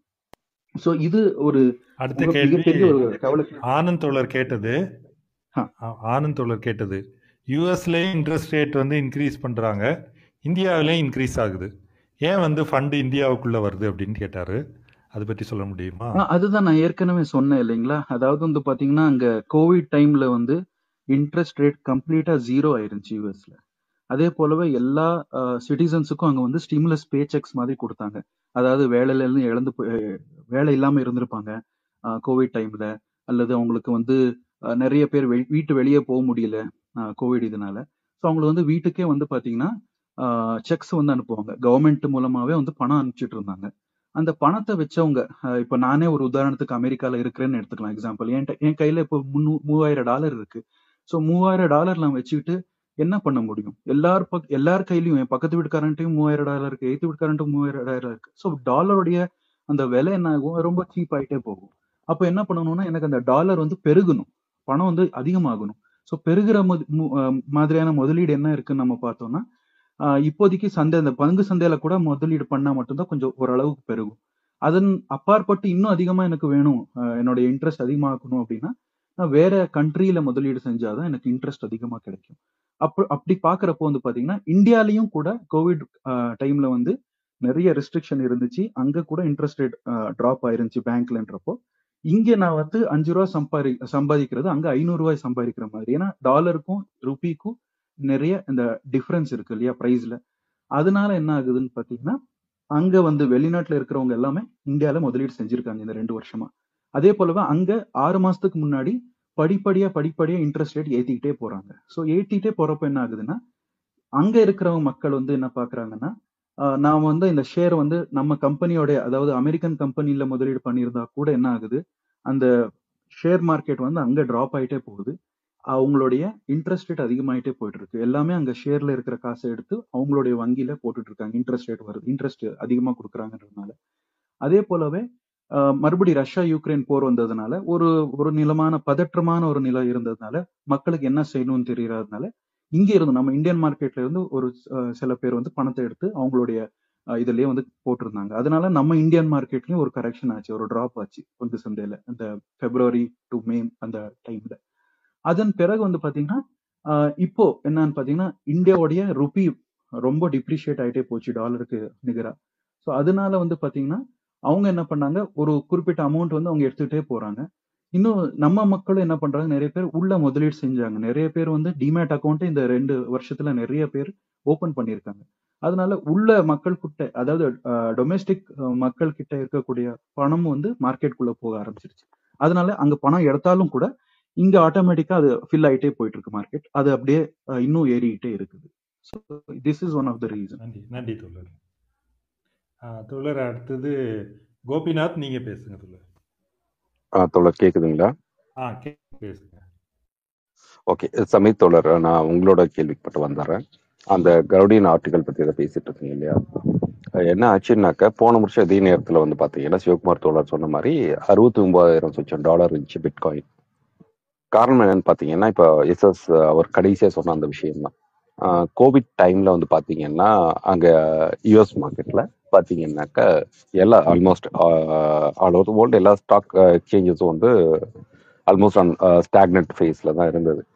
அங்கே என்ன பண்ணாங்கன்னாக்கா பெருசாக ஒன்றும் இது வராது ஏறாது இறங்காது. ஆனால் அதுக்குள்ளேயும் கூட பணம் போட்டாங்க. இப்போ எஸ்எஸ் சொன்ன மாதிரி இங்கேருந்து வந்தவங்க வந்து நிறைய டிமேட் அக்கௌண்ட்ஸ் ஓப்பன் ஆச்சு அந்த மாதிரிலாம் இருந்துச்சு. இது வந்து பார்த்தீங்கன்னா ஒரு கிரிப்டோ மார்க்கெட்டுன்றது பார்த்தீங்கன்னா சும்மா சின்ன குழந்த மாதிரி ஒரு ஆயிரம் வருஷம் மார்க்கெட்லாம் கிடையாது. சிவகுமாரத்தோட ஆரம்பத்திலேயே சொன்னார் இந்த ஸ்டாக் மார்க்கெட்டை கான்செப்ட் எங்கேருந்து ஆரம்பிச்சது அப்படின்னு பார்த்தீங்கன்னா ஒரு கிட்டத்தட்ட எட்டாயிரம் எட்நூறு வருஷம் பாரம்பரியம் உண்டு அதுக்குள்ளார. அப்படியெல்லாம் இது இல்லை. ஒரு பதினஞ்சு வருஷம் ஷார்ட்லி பார்த்தீங்கன்னா ஒரு பதினஞ்சு வருஷம் மார்க்கெட் அங்கே வந்து பார்த்தீங்கன்னா கோவிட் டைம்ல வந்து ஒரு ஃபண்டு கொடுக்குறாங்க கோவிட் ரிலீஃப் ஃபண்டு மாதிரி. அவங்களுக்கு தேவைப்பட்டவங்க பயன்படுத்திக்கிட்டாங்க. அவங்களுக்கு எக்ஸ்ட்ரா இருக்கிறவங்க என்ன பண்ணாங்க அப்படின்னாக்க அந்த பணத்தை எடுத்துட்டு வந்து எங்க அதிகமா பணம் கிடைக்கும் அப்படின்ற இடத்துல வந்து கிரிப்டோ மார்க்கெட்ல இன்வெஸ்ட் பண்ண ஆரம்பிச்சாங்க. ஸோ அந்த டைம் அப்படியே இன்வெஸ்ட்மெண்ட் ஒரு இடத்துக்கும். இப்போ கிரிப்டோ மார்க்கெட் பார்த்தீங்கன்னாக்கா ரியல் போர்டில் எந்த பெனிஃபிட்டுமே கிடையாது. இப்போ வரைக்கும் அது வந்து ஒரு என்ன சொல்றது? Yes the technology is good ஆனால் ரியல் ரியல் வேர்ல்டில் அதோட இது என்ன அப்படின்னு பார்த்தீங்கன்னா let me tell you like நெல் அப்படி கூட சொல்லலாம். Maybe point zero zero one அந்த பர்சன்டேஜில் வந்து ரியல் வேர்ல்டில் இருக்கலாம். இப்போ ஆந்திரா கவர்மெண்ட் வச்சிருக்க மாதிரி பிளாக் செயின் டெக்னாலஜி உள்ள இன்ஹரன் இன்ஹரன் பண்ணிட்டு அதில் டெவலப் பண்ணோம்னா எஸ் அதுக்குள்ளார வரலாம். அப்படித்தான் வரணும். ஆனால் இங்கே வந்து என்னன்னு பார்த்தீங்கன்னாக்க இது ஒரு இதுதான். பபுள் மாதிரி தான் நாங்கள் இதை பண்ணிட போகிறோம் அப்படின்ற மாதிரி தான் நிறைய கம்பெனிஸ் நீங்கள் இதை ஷேர் மார்க்கெட்டை கூட ஒவ்வொரு காயினும் ஒரு கம்பெனி நான் இதை பண்ண போகிறேன் அப்படின்னு சொல்லி வரோம் இப்போ எஸ்எஸ் தோலை சொன்னது பார்த்தீங்கன்னாக்கா என்னன்னாக்கா டாஜ் காயின் அதுக்கெல்லாம் ஒண்ணுமே கிடையாது. சும்மா டேய் இது போலிடான்னு சொல்லி சொல்றதுக்காக கிரியேட் பண்ண ஒரு காயின் அதுவே ஹிட் ஆச்சு. காரணம் என்னன்னா வாங்குறவங்க இருந்தாங்க. அவ்வளவுதான். அதுக்காக அது ஹிட் ஆச்சு. எலன் மக்ஸ் யூஸ் இட் அதுதான் முதலாளித்துவம். அவங்க வந்து அதுக்குள்ளார ஆம்பா இது போகும் அப்படின்னாக்க அதுதான் எப்படி அந்த விளையாடுவாங்க அந்த பண முத முதலைகள்ல வேல்ஸ் அப்படின்னுவாங்க. அவங்க அதுக்குள்ள எப்படி விளையாடுவாங்கன்றது அதுதான் காரணம். அவர் சும்மா அந்த நாய் சிம்பிளை ட்விட்டர்ல போட்ட அன்னைக்கு வந்து அது ஒரு ஃபிஃப்டி பர்சன்டேஜ் போச்சு. Fifty percentage in a day increase ஆச்சு. ஸோ அது ஒரு டைம் இல்லை. மல்டிபிள் டைம் அதை பண்ணியிருக்காப்ல இலான் மஸ்க்கு ஸோ இது வந்து வியாபாரிகள் விளையாடுற விளையாட்டு. நான் அதுக்குள்ளே வரல. நான் I'm talking about the technology FTX அதுதான் சொன்னேன் எஸ்எஸ் தோழர் அதுக்கு முன்னாடி ச- சமீர் அதுக்குள்ளே போயிட்டாரு. எஃப்டிஎக்ஸில் என்ன ஆச்சுன்னாக்க இங்கே பிரச்சனை லூனால நீங்கள் சொன்னது கரெக்ட் டெக்னாலஜிக்கலி அங்கே அது டெத்தர் வெசஸ் அது அவங்களோட ரிசர்வ்ஸ் அதுக்கான பிரச்சனை. இங்க எஃப்டிஎக்ஸ்ல என்ன ஆச்சுன்னாக்க நான் வந்து ஐசிஐசி பேங்க்லயோ இல்ல ஹெச்டிஎஃப்சி பேங்க்லயோ இல்ல இது ஏதோ ஒரு பேங்க்லயோ வந்து நான் ஒரு எஃப்டி போடுறேன். இல்ல ஆர்டி போடுறேன். என் பணத்தை கொண்டு அங்க டெபாசிட் பண்ண. என்னோட சேலரி அமௌண்ட் நான் ஒண்ணுமே பண்ணல. இதெல்லாம் வந்து இன்வெஸ்ட்மெண்ட் இதை தாண்டி என் சேலரி கிரெடிட் ஆகுது. என் செலவுகள் போத மீதம் அங்கேயே இருக்கணும் கூட அப்படியே வச்சிருக்கேன். இவங்க என்ன பண்றாங்க அப்படின்னாக்க எத்தனை பேர் எடுப்பான் அப்படின்ற அந்த ஒரு கணக்கு இருக்கும். பத்து பேர்ல ரெண்டு பேர் காசு வெளியில எடுப்பாங்க. அதோட ரிசர்வ்ஸ் கூட இல்லாம ஓரளவுக்கு மேனேஜ் பண்ணிக்கிறாங்க. திடீர்னு கேட்டா பக்கத்து வீட்டுக்காரன் கடன் வாங்கி கொடுக்குற மாதிரி அந்த மாதிரி தான் மேனேஜ் பண்ணிருந்தாங்க இந்த பணத்தை எல்லாம் அவங்க எடுத்துட்டு போய் என்ன பண்ணாங்கன்னாக்க ஒரு சூதாட்ட மாதிரி கேஷினோ மாதிரி இதே மார்க்கெட்லயும் அல்ல பல்வேறு மார்க்கெட்லயும் வந்து இந்த ஃபியூச்சர்ஸ் ஒன் ஆப்ஷன் வாங்க இல்லையா? அந்த மாதிரி சீட் ஆடுற மாதிரி கேஷினோ விளையாடுற மாதிரி எனக்கே தெரியாம ஏன் பணத்தை எடுத்துட்டு போய் அந்த வேலையை பார்த்து நான் ரொம்ப தெளிவாக அது சொல்லியிருந்தேன். ஆல்மடா ரிசர்ச் எஸ்எஸ் தோழர் கொஞ்சம் சொல்லலாம். ஆல்மடா ரிசர்ச் என்னன்றது. அதே எஸ்பிஎஃபோட இன்னொரு கம்பெனி தான். அவர் இந்த பணத்தெல்லாம் எடுத்து போய் ஆல்மடா அல்மடா ரிசர்ச் பேரில் வச்சு கேம்லிங் விளையாடினாரு. சூதாட்டம் ஆடினாரு. அது போயிடுச்சு. ஆக்சுவலி ஏன் நான் எஃப்டி போட்டாவோ நான் எஃப்டி எடுக்கிற பணத்தை கடத்து எடுத்து நீங்கள் வந்து இதில் கொடுக்கலாம் எங்க ஹோம் லோன் கொடுக்கலாம் பர்சனல் லோன் கொடுக்கலாம். இது வரும். வட்டி வட்டி வரும். இது பண்ணணும். அந்த மாதிரி தான் பண்ணணும். எடுத்துட்டு போய் சூதாட்டம்னா இதுதான் எஃப்டிஎக்ஸ்ல நடந்தது. ஆடிட் அதுதான் சொல்லுது. அவரும் அதுதான் அக்செப்ட் பண்ணிட்டாரு. எஃபிஐ வந்து இனிஷியேட்டட் த இது இன்வெஸ்டிகேஷன் அது ரொம்ப தெளிவாவே தெரிஞ்சிடுச்சு அவங்களோட இதுலயே. நன்றி தோழர். இல்ல டெக்னிக்கலான விஷயங்கள் பேசப்பட்டுச்சு. தோழர்களுக்கு உதவியா இருந்திருக்குன்னு இல்ல அதுதான். அந்த அந்த ஆர்டிக்கல்ல அவ்வளவு தெளிவா புரியாது அப்படின்றதுனால. நான் இப்ப சொன்னது கூட எவ்வளவு புரியும்னு தெரியாது. நீங்க ஒரு பேங்க்ல காசை போட்டு எஃப்டி போட்டு வச்சிருக்கீங்க அப்படின்னாக்க அதை எடுத்துட்டு போய் சூதாட்டம்னா என்ன நடக்குமோ அதான் எஃப்டிஎக்ஸ்ல நடந்தது. டெரலுனால என்ன நினைச்சுனா தோழ நீங்க சொன்ன மாதிரி டெக்னிக்கலி ரிசர்வ்ஸ் வச்சிருக்கணும் அவங்க. அவங்களோட ஓன் கவர்னன்ஸ் காயினை ஈக்குவலைஸ் பண்ண ட்ரை பண்ணாங்க. இந்த ஃபோமோனோ இல்லையா? இப்போ நீங்க சொன்ன மாதிரி. அங்க தப்பு நடக்குதுன்னு சொன்னோடனே வெளியே எல்லாரும் காசு எடுப்பாங்கன்னு. அவங்களுக்கு அந்த ரிசர்வ் இல்லை. அது ஈக்குவலை ஈக்குவலைஸ் பண்றதுக்கான இது இல்லை. ஏன்னா என்னோட பணம் அப்படின்னு ஒரு வர்ச்சுவல் மணியை வச்சுட்டு இருந்தாங்க. அவங்கள்ட்ட ரிசர்வ் இல்லை. எல்லாரும் எடுக்கும்போது அவங்கள்ட்ட கொடுக்கறதுக்கு பணம் இல்லை. ஏன்னா ஃபோமோ வந்துச்சு.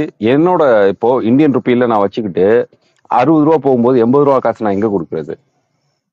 திருப்பி அதுக்கு மதிப்பே இல்லாமல் போகும்போது அது நாற்பது ரூபாய்க்கு வரும். இருபது ரூபாய்க்கு வரும். இப்போ அது இட் வாஸ் லைக் ஒரு ஒரு பைசா அந்த ரேஞ்சுக்கெல்லாம் போயிடுச்சு. இது வந்து டெராலும்னா எஃப்டிஎக்ஸ் வந்து எடுத்த கா- நான் உன்னை நம்பி கொடுத்த காசை எடுத்துட்டு போயிட்டு நீ எங்கேயோ வச்சு விளையாடின சூதாட்டம். அது அஃபென்ஸ் ஓகே தோழர். ஓகே டன் தோழர் இப்போ நம்ம இன்னும் ஒரு பதினைந்து இருபது நிமிஷம் இருக்கு. கடைசியா ஒரு ரவுண்டு தோழர்கள் கருத்துக்கள் தகவல்கள் இருந்ததுன்னா சொல்லி முடிச்சுக்கலாம்னு நினைக்கிறேன். வேற எதுவும் கீழே இருக்கிற தோழர்களுக்கு கூடுதல் கேள்வி ஏதாவது இருந்ததுன்னா சொல்லலாம். அது சேட்ல வந்து தோழர் சேட்டு தோழர் ஒரு கேள்வி கேட்டிருந்தாரு. அதுக்கு கோபிநாத் தோழர் கூட கவர்மெண்ட் கண்ட்ரோல் பண்ணுதா? கண்ட்ரோல் இருக்க தான் செய்யுது இல்லையா? சீனாவில் வந்து இது இன்னொன்னு அதைத்தான் ரொம்ப தெளிவா சைன் சொல்லணும்னு சீனாவில் நினைச்சேன். மொத்தமாக நான் முடிச்சிடுறேன். அப்புறமா நீங்கள் வாங்க. சீனாவில் மொத்தமாக பேன் பண்ணிட்டாங்க. Crypto currencies pant